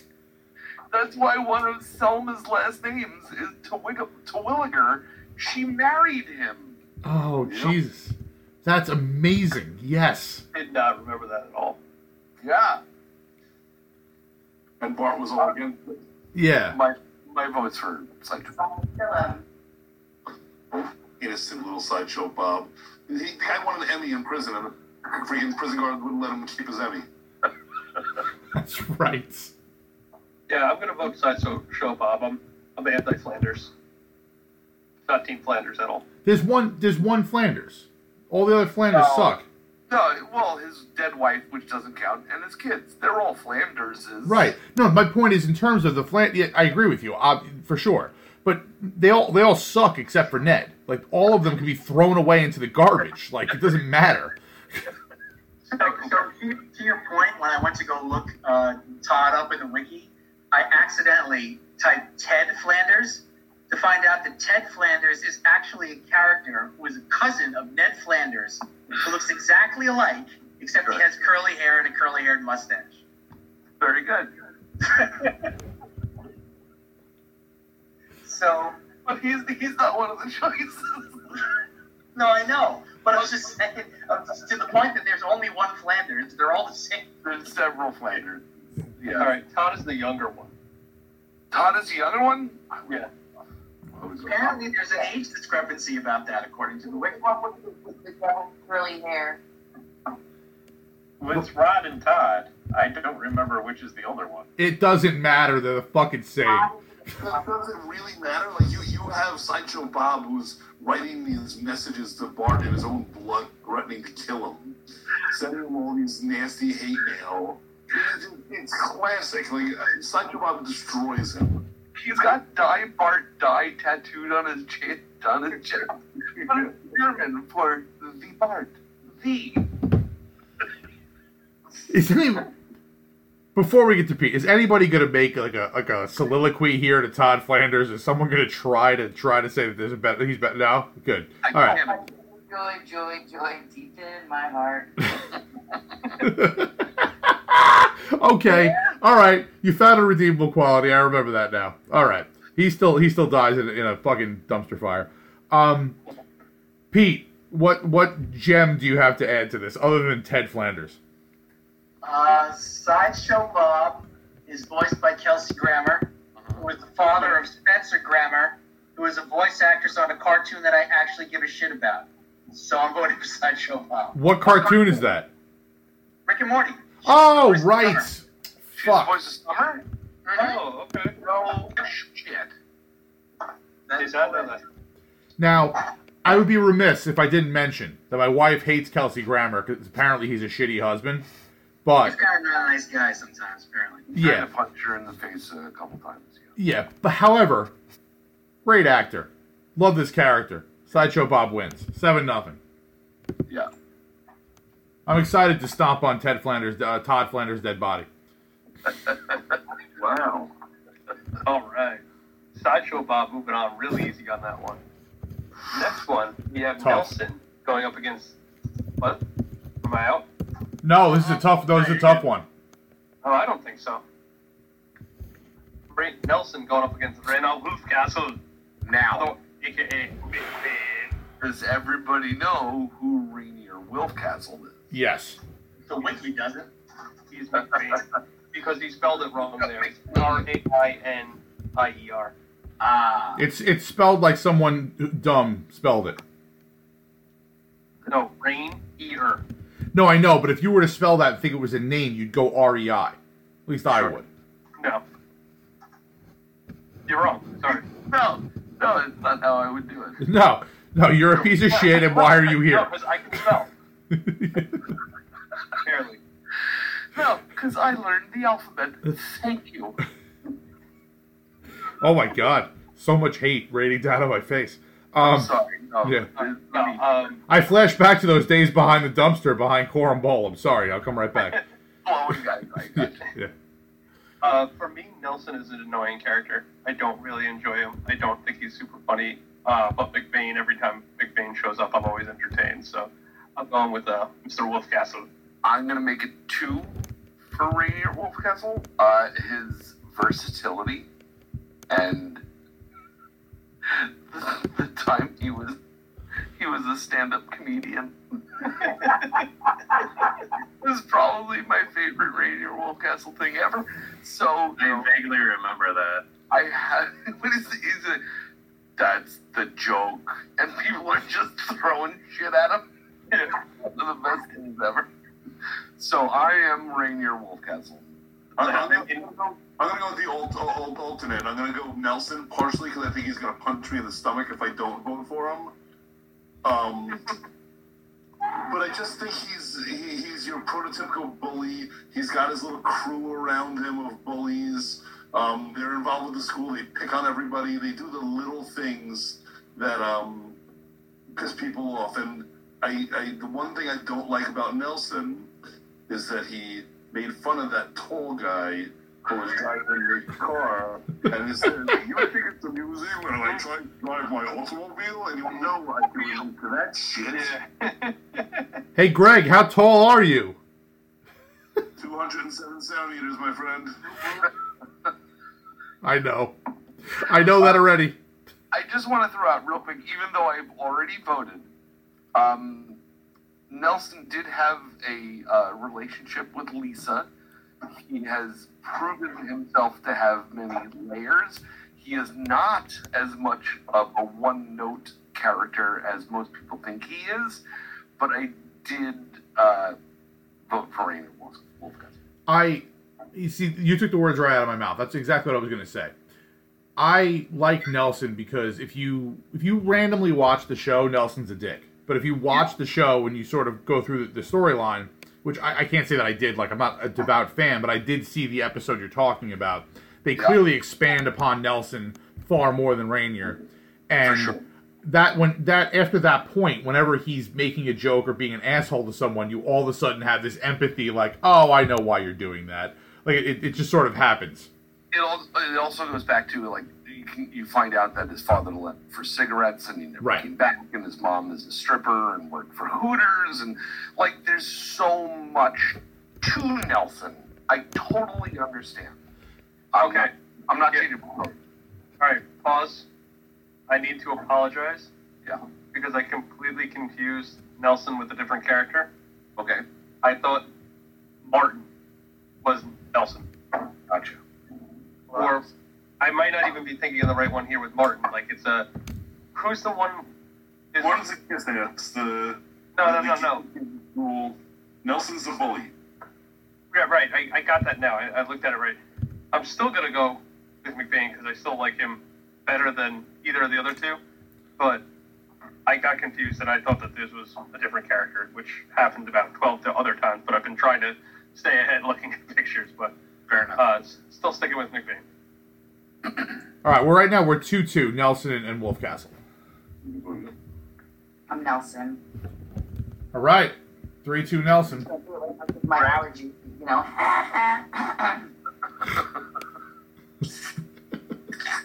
Gregory. Oh, I said I'm going Nelson already because I don't want to punch me in the stomach. Mark. No, it's me and Pete. Right. And all I have to say is mine bratwurst has a first name. It's F-R-I-T-Z. Bratwurst has a second name. It's C-H-N-A-C-K-E-F-F-E-R-H-A-U-S-N-E. Oh, man. One of the many reasons I love you. Hey, Pete, guess what? You're really important again. This is actually a problem, because I actually do appreciate the point you made about Nelson being like a real character with layers, as opposed to a lot of the ones that we've discussed. Yeah. I find that interesting. On the other hand, the Wolfcastle Wikipedia page is a frigging gold mine. First of all, I found out his middle name is Luftwaffe, if anyone didn't know that. And the Wikipedia actually has its own filmography section. With such titles as My Baby is an Ugly Man, and Undercover Nerd, and Nudist Camp Commandant. I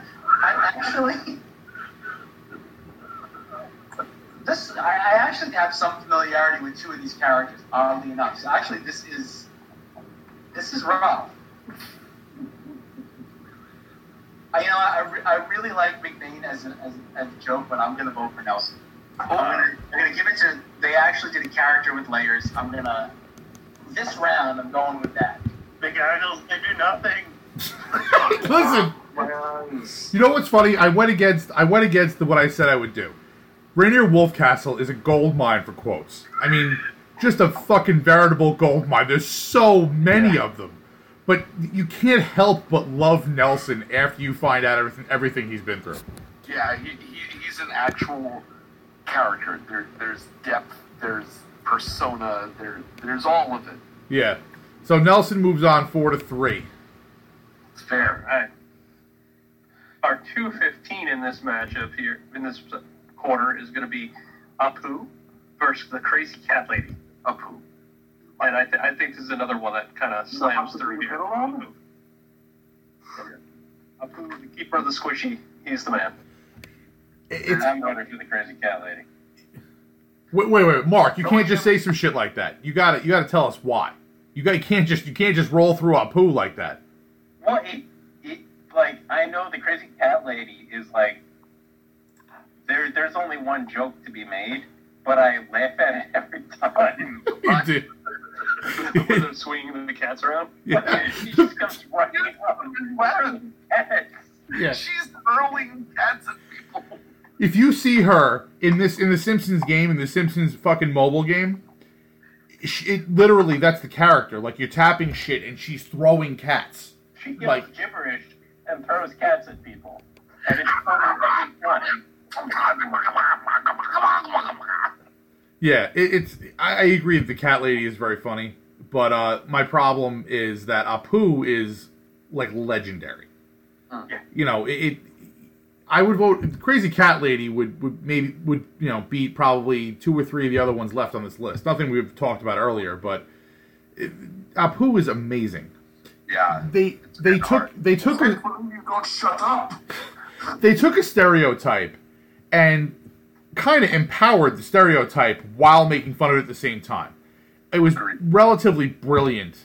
And having worked at a software company where I was the only white person and everyone else was either Israeli or Indian, they actually liked the character. So that went a long way for me in terms of realizing that was okay, what they were doing. So I gotta go Apu. I have to. As much as I like the crazy cat lady, and as anyone knows, I had 5 cats, now I have 4 cats. I'm a crazy cat person. Did one of them die? Yes. No, he got hungry. I snacked on him with a nice Chianti. Chinese night. Yeah. Oh, you guys know that Apu went to Springfield High Institute of Technology, which the acronym is? Shit. That's right. That's right. That's the writers going to Harvard. Most Simpsons writers have graduated from Harvard University, and they come up with the shit acronym as a joke. There you go. Brilliant. So right now we're 2-1 Apu to Mark's cat lady, which was shocking to me. Jenny? Yeah, we don't know. Apu. Possibly Evelyn. Nice. Greg looks like... Apu was friends with Paul McCartney and Linda McCartney. Like, Apu wins. Kev. I started it off. I said I was going with Apu. I know. That's why I did that. I was actually just doing a callback joke, thankfully. Okay. Yeah. This just this time. I swear this time. Every other time I fuck up, but this time I was in. All right, Pete, you are once again meaningless. You should feel totally at home with this. But what do you think? That's the spots where I live. I will give you this gem. The cat lady enjoys brief moments of lucidity after taking psychoactive medication. She abruptly resumes her bizarre behavior when Marge mentions that the pills are actually Reese's Pieces. A good placebo effect goes a long way for me. It's a powerful thing, and I'm going to vote for Callie. Word. You and Mark. Makes perfect sense. 5-2 for Apu. Moving on. Oh, shit. This is hard. This next one is heartbreaking. This next one. We've got Groundkeeper Willie going up against Selma. Fuck, man. 7-10 matchup. They're always tough. God damn it. Let's just keep her Willie hears, you, and Willie don't care. Willie wins. And it's not Scottish, it's crap. That's right. Curse me up, woman. I'm going in. Right. Oh, shit. We lost Mikey. Groundskeeper Willie is who I wish I could be on certain occasions. It really is. Yeah, when he tears off his shirt, he's like jacked underneath. Like he's got like an A-pack. Yeah, the Groundskeeper Willie wins. Yeah, he takes his shirt off. He looks like Chuck Norris. All hair, and all that. This was hard for me until Mark brought up the "Grease Me Up, Woman, I'm Going In." That quote right there, like I vividly remember seeing that live and laughing so hard I couldn't breathe. Oh. And he has to be Groundskeeper Willie. You know, I forgot about Groundskeeper Willie. I hate your dog. I hate what he did to my living room. I hate what he did to Mark can't even speak. It's great. There's like three other things. I hate the mess he left on my rug. That whole thing was unbelievable. You know what's funny? I kept thinking to myself, Mr. Burns is going to roll through this. I slept on Groundskeeper Willie and really forgot about how quotable and how amazing. Like he's going to pop matchup against Apu next round. I don't know, man. Yeah, it might. So and then Troy McClure and Otto in this bracket. Yeah, come on, Mr. Burns. Stop it. Technically speaking, Groundskeeper Willie hasn't won shit yet. It's 3-0 Groundskeeper Willie, but. Shh, quiet boy. Do you want to get sued, dude? It's the shinning, lad. The shinning. Right. The shinning. Also, the other Halloween episode where Groundskeeper Willie is basically Freddy Krueger. Yes. However, Willie is the gift that keeps on giving. He's fantastic. What do you got, Jen? Selma had failed marriages to Sideshow Bob, Lionel Hutz, Troy McClure, Disco Stew, and Abe Simpson. That's impressive. Right, that is an impressive. So you're saying she's a hussy?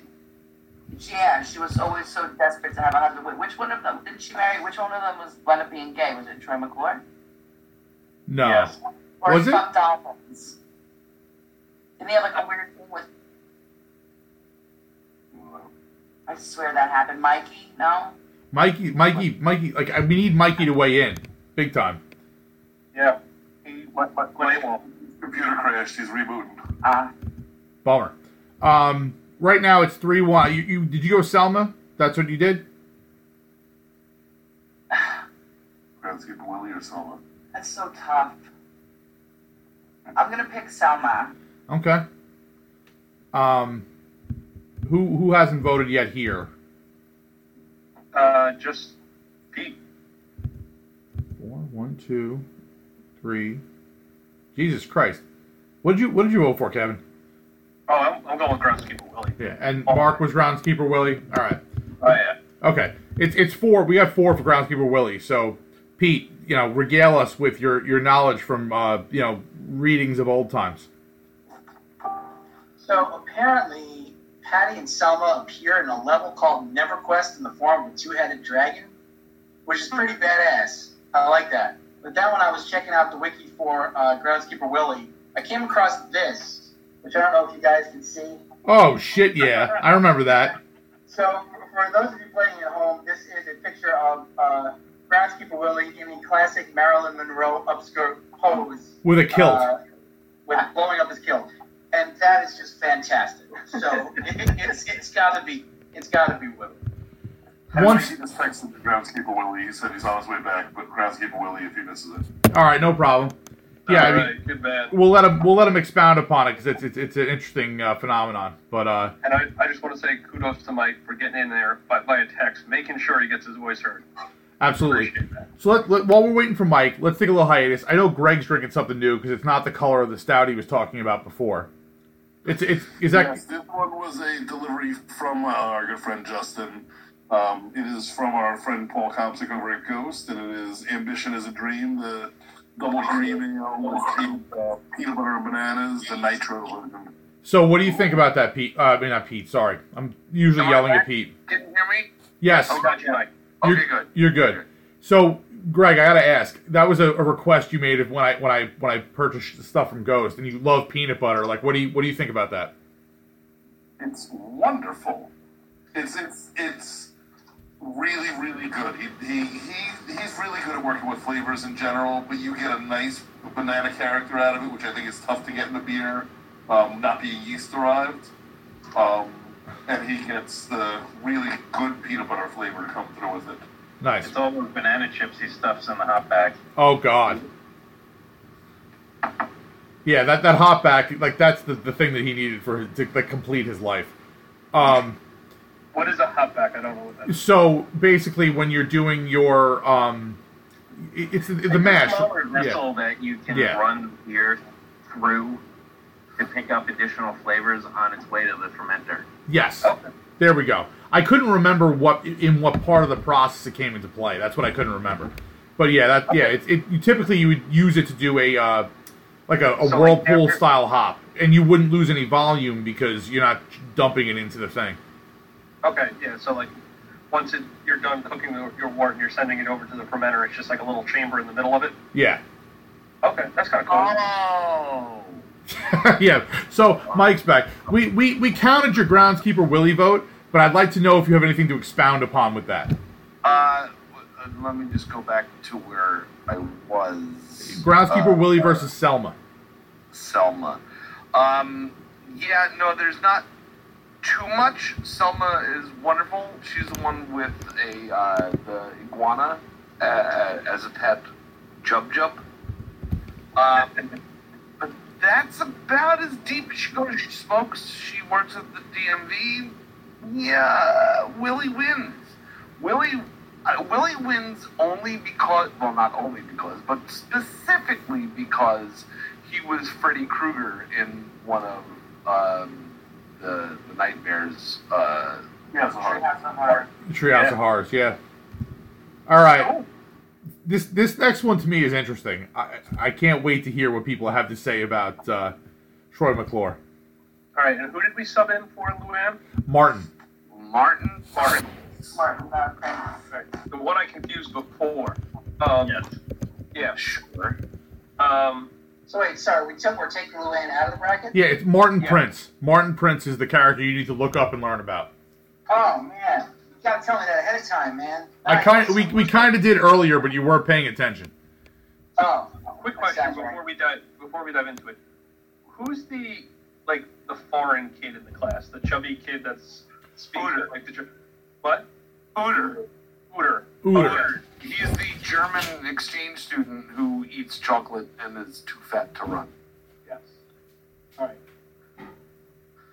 Apparently, Martin is just very forgettable for me that I keep confusing him with everybody else.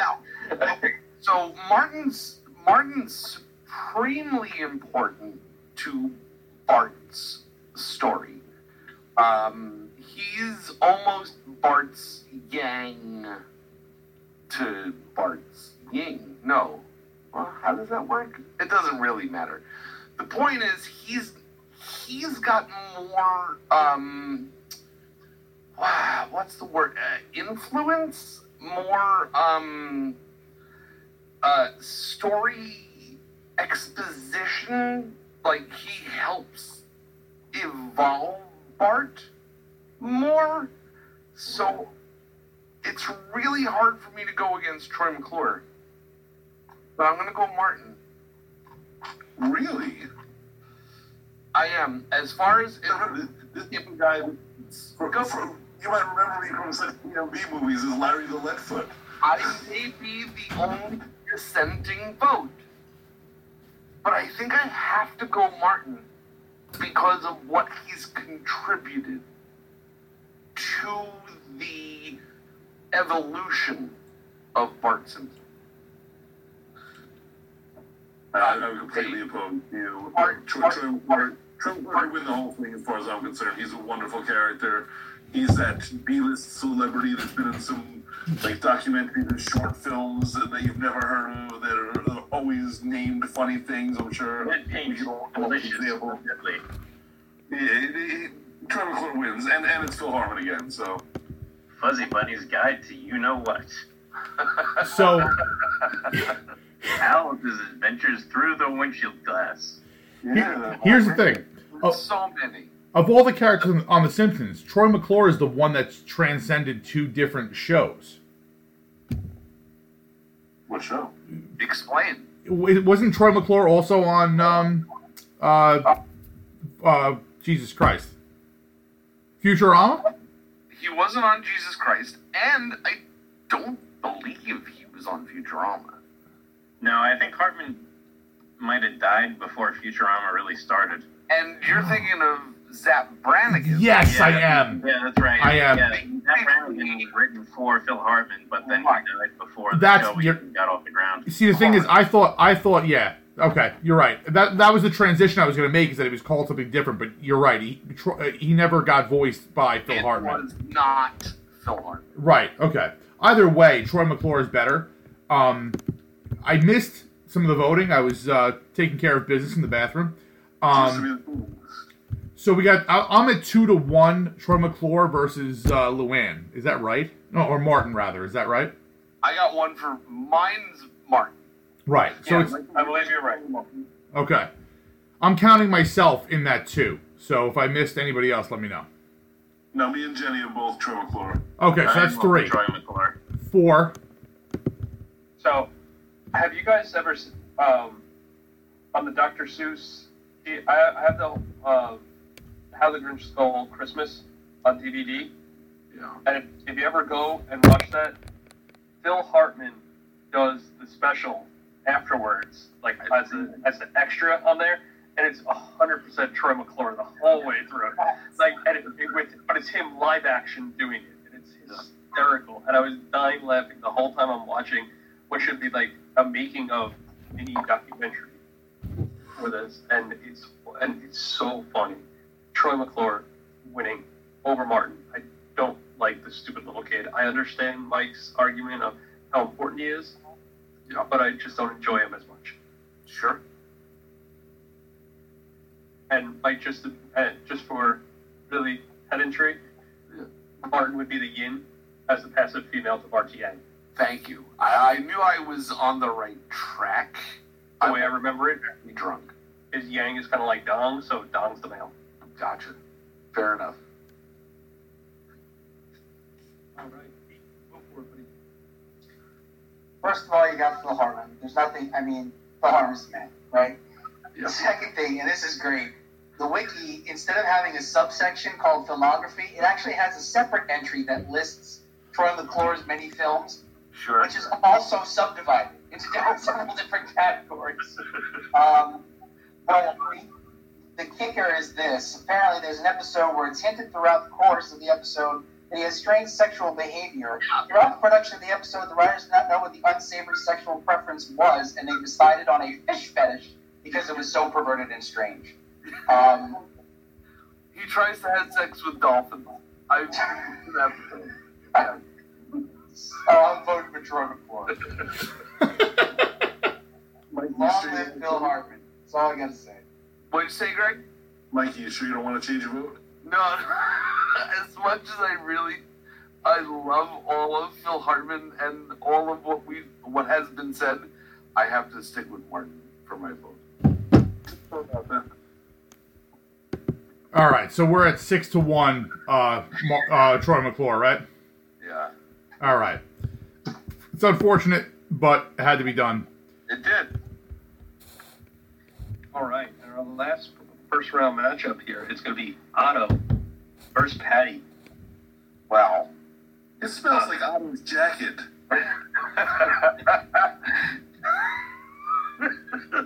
Otto wins. Somebody give me one reason why Otto doesn't win. I agree with that. So yeah, Otto's way better than Patty. I don't think either of the sisters are rather entertaining. I understand that it's kind of fun that they beat up on Homer, but it's a low-hanging fruit. Otto is way better. Yeah. All right. I was shocked when we were doing our draft that he was still around in the 6th round. So I got Otto at 6-0 just in case Pete's going to, pull the ripcord and do some stupid shit.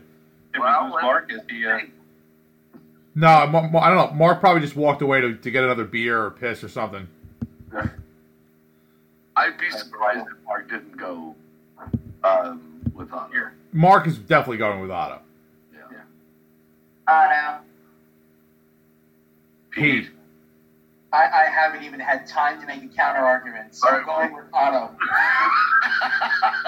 Who apparently also once hooked up with Luann Van Houten, so there you go. It all comes back to Luann. Well, we replaced her with Martin, but apparently she's integral. She is. She's very important. She's the hoe that gets around. So I'm going to be Troy McClure anyway. Nah. Otto might, though. Hey, just for posterity's sake, Mark, you're going to go Otto against Patty, right? Yes. Okay.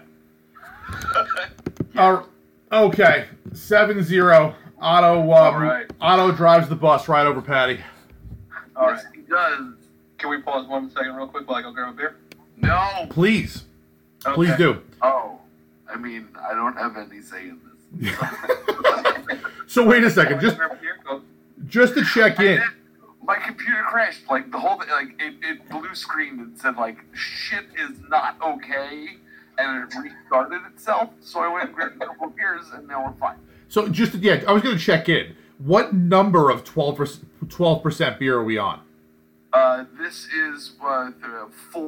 Okay. I have two with me, and that'll be the 6 that I picked up. Okay. All right. Yeah, they're potent, but they're delicious. I'm gonna have to try one. I'm an IPA guy myself. Again, I don't brew, so I don't know what goes into the tastings and this, that, and the other thing. I'll enjoy, especially going to Greg's house, and he has 4 different beers for me to try. This is wonderful. Great. I love it. But if I'm going to get drunk, I'm going to go for potent, and I'm going to go for IPA. And this Double Dog is a 12.0, and it kicks you in the taint. Well, here's the thing, and this is why I respect you more than Pete. Pete's drinking Wait a minute. That doesn't seem fair at all. Pete. This is why. It all comes down to this. I cannot wait. Please expound. Yeah. So, Pete is drinking, a far higher alcohol percentage item. Sure. Yeah. But it's things that chicks drink, and he's drinking it. And I can tell he likes it, because he just poured himself more. He had no reason to pour himself more. There were two reasons. Wait, Pete, hold on. I'll let you talk. There are two reasons Pete poured himself more. The first reason is he likes it, which I don't necessarily think is true. The second one is he's like, wait a second. Other people are talking about drinking. I'm going to pour more. Actually, as usual, you're wrong. There was a thought process involved. And the thought process was this. I had been drinking this in a glass that was filled with ice, and I wondered if that was making any bit of difference. So I poured myself some of the warm Cruzan rum to see if it would make any bit of difference. And holy shit, it does. And I don't like it. Yeah, it makes it a lot fucking worse. A lot. It's been caustic. I'm pretty sure they can use this shit to clean industrial equipment. Well, it's a bit caustic. Yes, it's 80 proof. Do you know what 80 proof means? Well, if it means 35% alcohol by volume, you're correct. All right, then it's 70. The math on that's wrong. Yes, then it's 70 proof. Then it's 70 proof. Sorry, but I'm going to have to say, well, actually, probably acidic more than caustic, because I'm assuming that the age is below 7, not above. Holy shit, ladies and gentlemen, we've reached stage 3. Mark has hit the fucking matrix. If we're not talking about the pH of the fucking whatever it is. Mark has plugged in. I mean, Mark. To be fair, Mark would know that's sober. That's an easy fact for Mark, and I also would know that. Yeah, and Kevin would know that. I think a lot of us would. No, I would not. Okay. I have no idea. Mark is the only one semantic enough to bring that up at this moment, which I love. In any event, I need to go get some ice if I'm going to continue to be peer pressured. Yes. Go get some ice. Go get ice. I found in the back of the fridge. Oh, shit. I've probably been sitting on for a while. Yeah. But it's great, and I love that they threw in the wibbly-wobbly, timey-wimey stuff on the back of it. Doctor Who reference? Yeah. Right. She's good for the geek references. Yeah, that beer that's a really good double IPA. And also, I'll take the little pause we're doing, because obviously I don't see the Kellys either. I don't know where the fuck they went. How did Greg get out of camera? How is that even fucking possible? That's a very good question. But what I wanted to bring up was that Matt and Lori Spitz from Mustache had closed for a little while. They're back open. They're doing pickups, and they're also canning. And their labels look amazing. They really did. I saw those today. They look really cool. Yeah, I'm gonna go pick up some stuff from them tomorrow. They're big. Me, Mark, and Greg at the same time got to brew our beer to guard with them. So I want to go support them, and everyone else should too. The beer they make is great, and the labels are killer. Don't tell me what to do. You ain't the boss of me. Oh, this is good. This is a really good double IPA. Dude, that was a... I'm not an IPA guy. Like, we know that, anybody who listens regularly knows that Mark, Kevin, and I are not necessarily IPA people. Me and Kevin tend to be more IPA friendly than Mark, but that double IPA is very good. Yep. There's a really good orangey citrus aroma to it and taste. There's a little something going on in the back of my throat that's probably just from the fact that it's been sitting around for a while. Yeah. So I'm not blaming them at all for it, but I am. Fuck. How do you do that to his throat like that? How dare you? I know. I feel his pain back from my bowling days. Yes, back of the throat pain, right? Yeah. Mark, what are you drinking now? Yeah. Mark, what are you drinking? Honestly, it's kombucha. Just straight kombucha, that's it? Yeah, he makes it, though. You make your own kombucha? I have kombucha here right now. Come get it. No, I hate it. I'm not going to do it for long. It's relatively disgusting. You see that thing on top part of it? I do, yeah, I see it. Yeah, that's the fermenter of the kombucha. Why? Why? Because Mark likes it with salad dressing, that's why. All right. Essentially, yes. All right. Fair enough. The lower the pH, the better I like it. Why do you think I have 15 gallons of sour beer in my sitting in the corner over there? I can't drink the sour. The sour, my glands get going, and it's like I have an excess of saliva. There's nothing about a sour I like. Oh, you're definitely with Jen on that one. Hey, Mike. Yeah. Have you ever seen a pellicle? I don't know how to answer, but no. Don't worry, it's not a euphemism for his growing. Okay. Yeah. So it does kind of look like a nutsack. Yeah, under a microscope, maybe. Wait a second. Mark, mute one of those. Oh, man. Or everyone be really quiet, because it's echoing hard. Is your kombucha from Mark's... Mark Bemis will be at the last real-life version of LIBME meeting where we actually saw each other face-to-face. Mark did a presentation. Hey, Mike, do you see that? Yeah, it looks disgusting. That's what he was drinking before when we said lambic. It looks like cheese curds. Jenny, what is it? Yeast infection. Why would you say Jenny? You're the only woman here. Yeah, that was... That was savagely fucked up. Jenny's got problems. Jenny has a problem with that. It was just a female thing. You're the only woman here.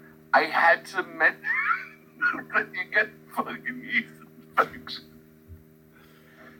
Wow. Okay. So Mr. Burns, don't apologize. You meant it. Apologize to me. I meant every word. Mr. Burns, Fat Tony. Jen, don't worry. You can kick him in the door. Ridiculous. I'm so sorry. I'm sorry for all the things I've done. For any of it. There was like literally zero need for any of it. I apologize to anyone trying to listen to this episode. Let's be fair. If they're still listening at this point, it's their fault. They asked for it. That's right. All right, I'm sorry, Jenny, I apologize. I know, bud. I know. All right. Well, Mike collects himself. Let's get on to Mr. Burns and Fat Tony. I think this is another easy one. Yeah. It's Mr. Burns. Excellent. Release the hounds, Mr. Burns. I can go Fat Tony, although I just want to mention Be My Vest is probably the best song that's ever been created. Oh, really? Is. Made a real gorilla chest. Did you see my loafers? Gophers. They were gophers. They were gophers. Now they're loafers. Poodle hat. I just want to point out that you realize that all of us remembering this means we forgot something else. Yeah. For me, this is the... I don't get any mathematics class from high school. I mean, I know Mark and I have, like, weird fucking memories, but, like, for most, like, even me, I remember that, and I know that that's replacing a piece of my childhood that I can't remember. Sure. That you'll never see again. There's a dead relative that I don't know their name, because I know that. Most of my childhood's gone already. It's okay. Well, from what we've learned on this podcast, most of your childhood is, like, boiled meat and the weather. So, like... No. Come on. We had an issue with potatoes, didn't we? Wasn't there a mayonnaise thing that came up? Yeah, white things.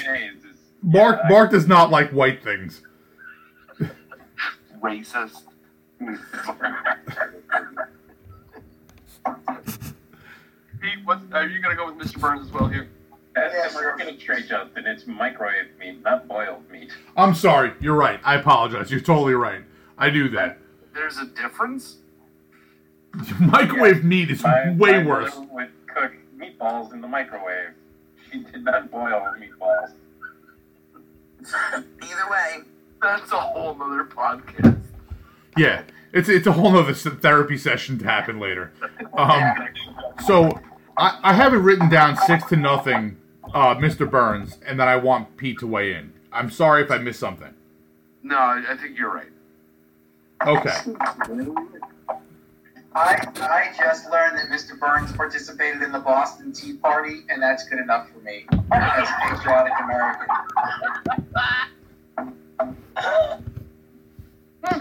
There's a rocket in my pocket. I said, get in. The Spruce Moose. All right. So now for the next round two matchup, we've got Sideshow Bob going up against Nelson. This is really hard. It's really hard. No. I think Sideshow Bob wins here. Yeah. I don't think there's that much to go with it. I think Sideshow Bob is a really good recurring character. He's got that deep enough storyline to keep everything going. He's funny while he's doing it. And even though Nelson's there, and I understand he's an important antagonist for Bart, Sideshow Bob, I think, is more powerful. It's those intense things that shape you more than the everyday just beating on you. How about his love for opera, too? Sideshow Bob? Yes. Yeah. It's PMS minimum. I keep... HMS Pinafore. Thank you. Come on. Get your Gilbert and Sullivan right. I'm drunk. No way. Apologize. Why do I say HMS? What's HMS? Word Her Majesty Ship. Yeah. Oh, shit. That's right. Or His Majesty, depending on who's got the crown at home. All right. Service and not ship. His Majesty's service. Her Majesty's service. No, ship. Specifically ship. I'm going to be the dissenter, and I'm going to go Nelson. As much as I love Sideshow Bob, shocked, and how integral he's been in the show. Oh no! Overall, I think Nelson's got to go forward. Oh, dude, look what happened. Look at Chunky. Oh, that doesn't look good. Good. That happens when an IPU sits for as long as that one did. Yeah, I'm gonna give that a minute to settle down. Good idea. I saw that happening and I was very sad. How does it happen? So, Nelson's a sentimental favorite for me, but the Cape Fear situation with Sideshow Bob, the recurring theme that he had in terms of wanting to kill Bart. And the fact that it didn't get old. We've talked about Family Guy in the previous cartoon episodes in terms of how their bits got old. That never got old for me. I mean, I can't, 3 to 5 times at least they went to that well. And it never got old. And Kelsey Grammer's an amazing actor despite being apparently a shitty person in terms of every other thing you've ever seen about him. No judgment. I'm pretty shitty. So he that Sideshow Bob's gotta win, unfortunately, even though Nelson is a really well-rounded, well-done character. Yeah. It says here that his name's Nelson Mandela Muntz. That's true. I knew that, yes. I currently have it... on account of he just beats the shit out of people. I currently have it at 3-0 Sideshow Bob, but to be honest, I had to answer a text message that was important, so I may have blacked out. I was the only one for Nelson. Okay. So I'm going... This is so hard. I'm going to go Nelson also, despite my love for Sideshow Bob. But I have to go Nelson. That's it. Did you guys watch the Simpsons Family Guy crossover where Stewie ended up capturing Sideshow Bob and a couple other Bart's enemies? Of course. No, I've not. Really? Yeah. Absolutely. Sideshow Bob wins. Yeah, Sideshow Bob has... I truly enjoy his wanting to kill Bart.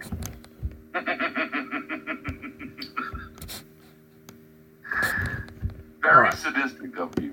I got four. That crossover episode happened, well after season 3 of Family Guy, which is, as far as I'm concerned, 25 seasons into Simpsons that had happened around there.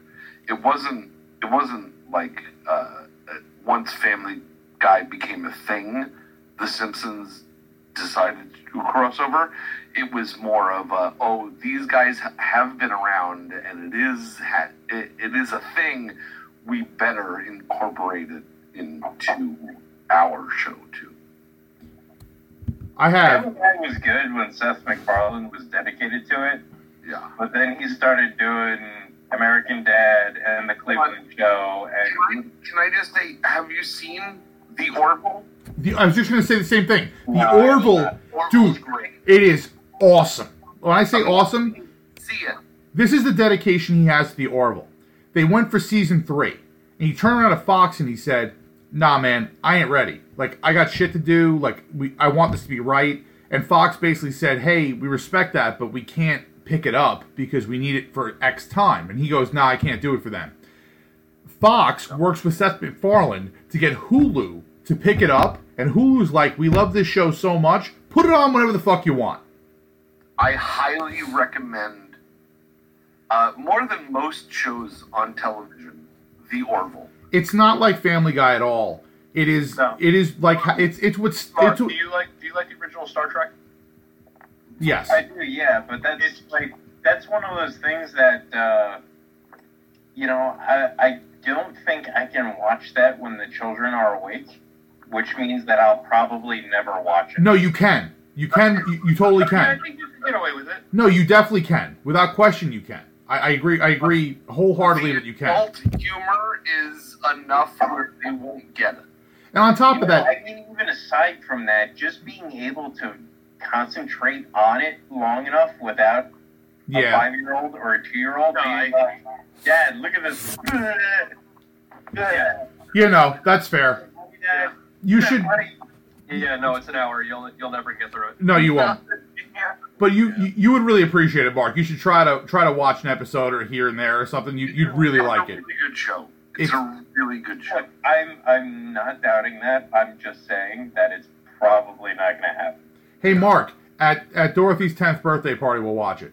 I've made it like, I think, maybe 6 episodes into Rick and Morty while I was wrapping Christmas presents in December. And that's as far as I got on that. Rick and Morty is one of the smartest shows on television right now, and it's so brilliantly written, and the continuity of what the show is astronomical. If you haven't watched Rick and Morty, start from the beginning and just watch all of them. I've seen all of them right now about 3 or 4 times through, and I still haven't gotten like fully formed everything, so it's pretty amazing. You do understand just how brilliantly it's written, right? Yeah. Like, there's so much integrated and involved with the storytelling alone. The dick and fart jokes are all well and good, but the connective tissue throughout all of it is, I really recommend seeing that show. It's excellent. We have 4-2 Sideshow Bob. So, Pete, what is your useless opinion? You've had a lot of time to research this. I expect something good. Well, as usual, I'm going to be a disappointment to you. I'm just gonna hang my hat on this. Apparently, Sideshow Bob has a tattoo on his chest that says "Die Bar Die." Yep. And in court, he suggested that this was German for the bar the, and that's excellent. So I'm going with Sideshow Bob. Sideshow Bob, 5-2. Sorry, Nelson.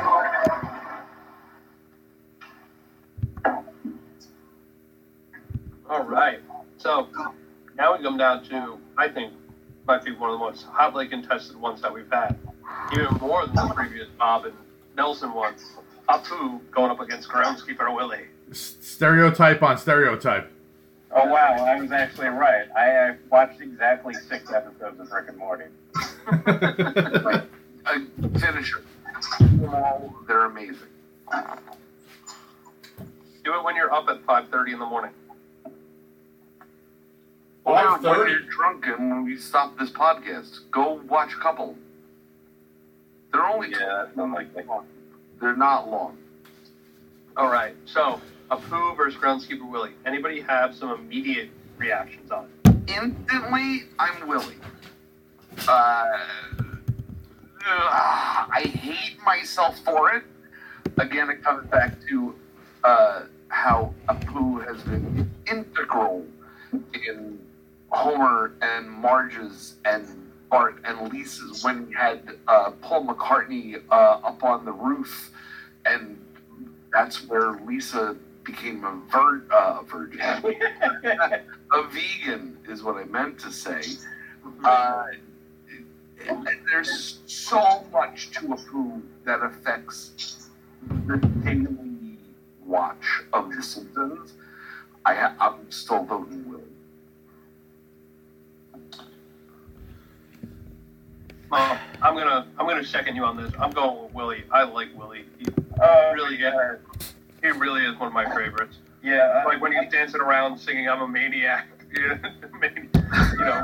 with the accordion. Like, come on, he's one of the best ones out there. No, Groundskeeper Willie for sure, because I pulled up the fandom wiki just because that's what everyone's doing.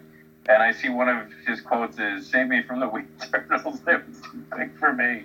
And it just snaps the image of the turtles like all bit up to his face. Yeah, I don't know if I quote anything more than I quote if it's not Scottish crap. That's from that's from Austin Powers, isn't it? No. It's Mike Myers stuff. It's a Mike Myers stuff. Is it? I gave Groundskeeper Willie credit for that. I thought it was the reverse, too. The natural enemy is like Englishmen and Scots. Or if it's not Austin Powers, then he's in Scots.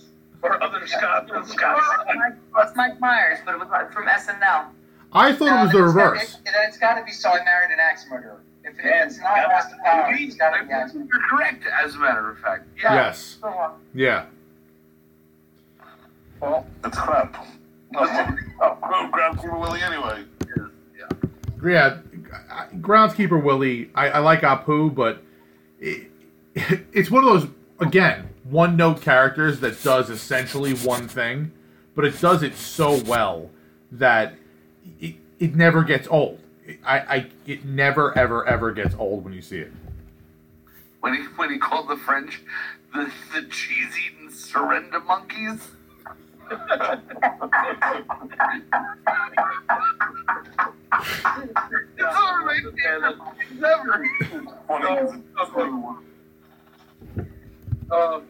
surrender monkeys, that's the best.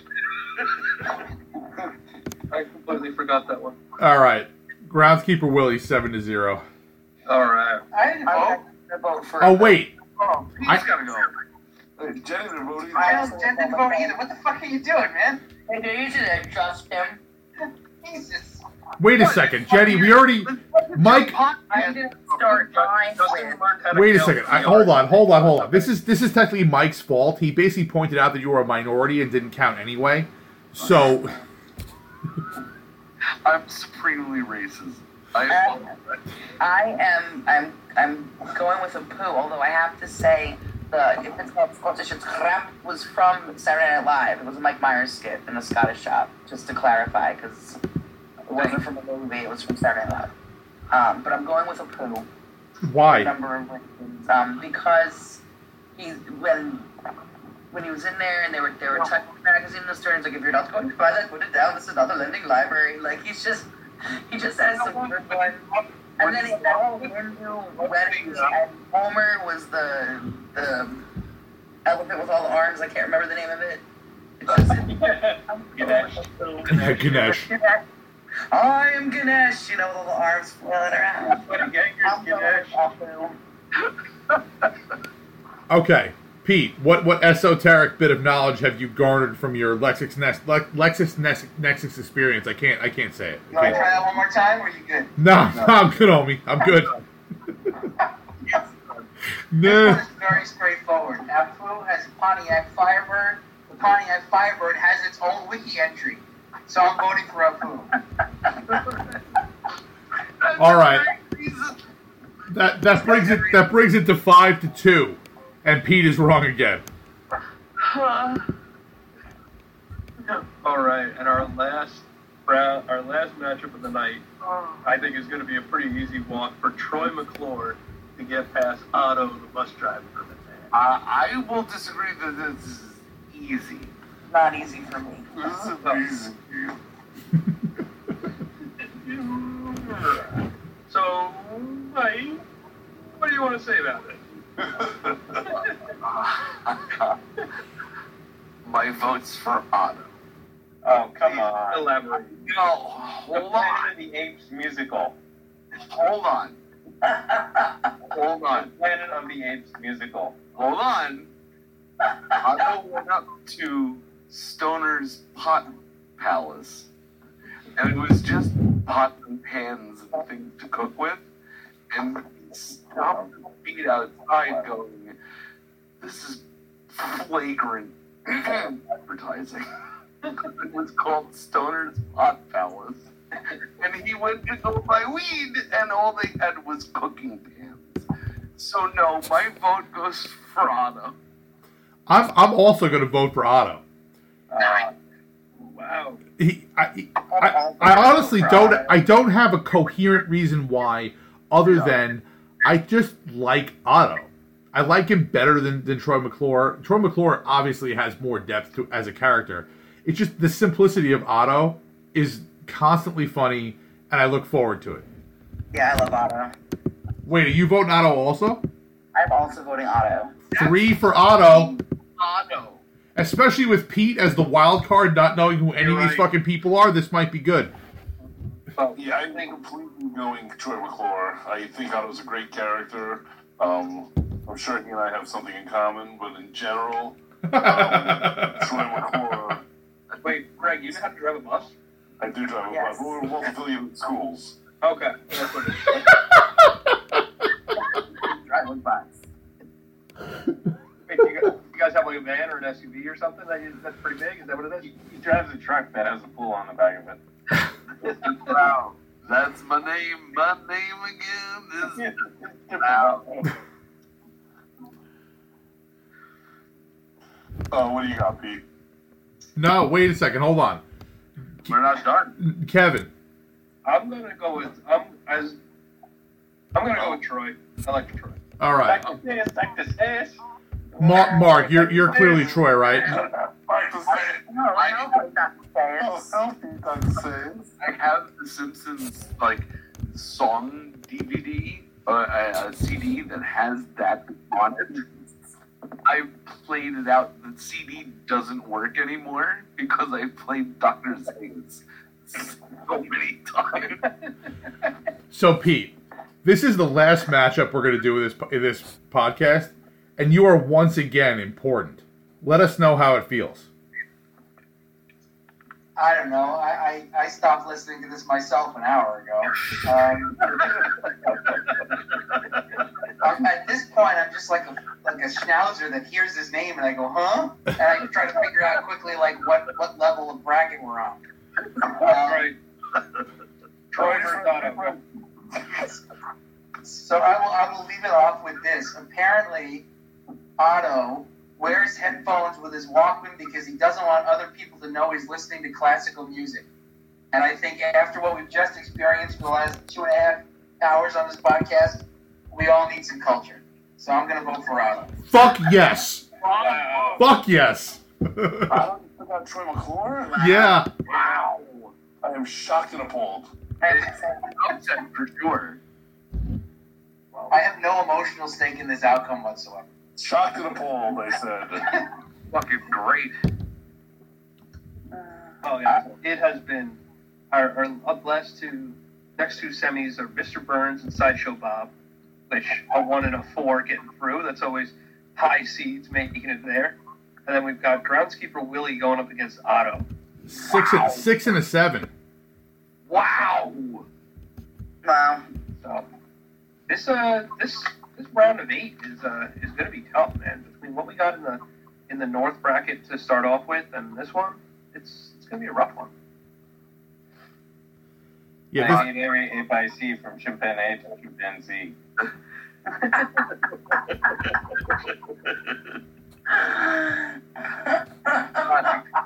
And on that note, everybody, I think we just got to go on that. Yeah. Cheers, guys. Cheers. Cheers.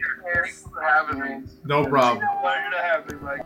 If you enjoyed Beertastic Voyage, please be sure to subscribe wherever you get your podcasts, and don't forget to review and rate us. The guys can be found online at www.beertasticvoyage.com, on Facebook at www.facebook.com/beertasticvoyage, and Twitter and Instagram at Beertastic Show, or send them a good old-fashioned email at beertasticvoyage@gmail.com. Thanks for listening, and cheers for local beers.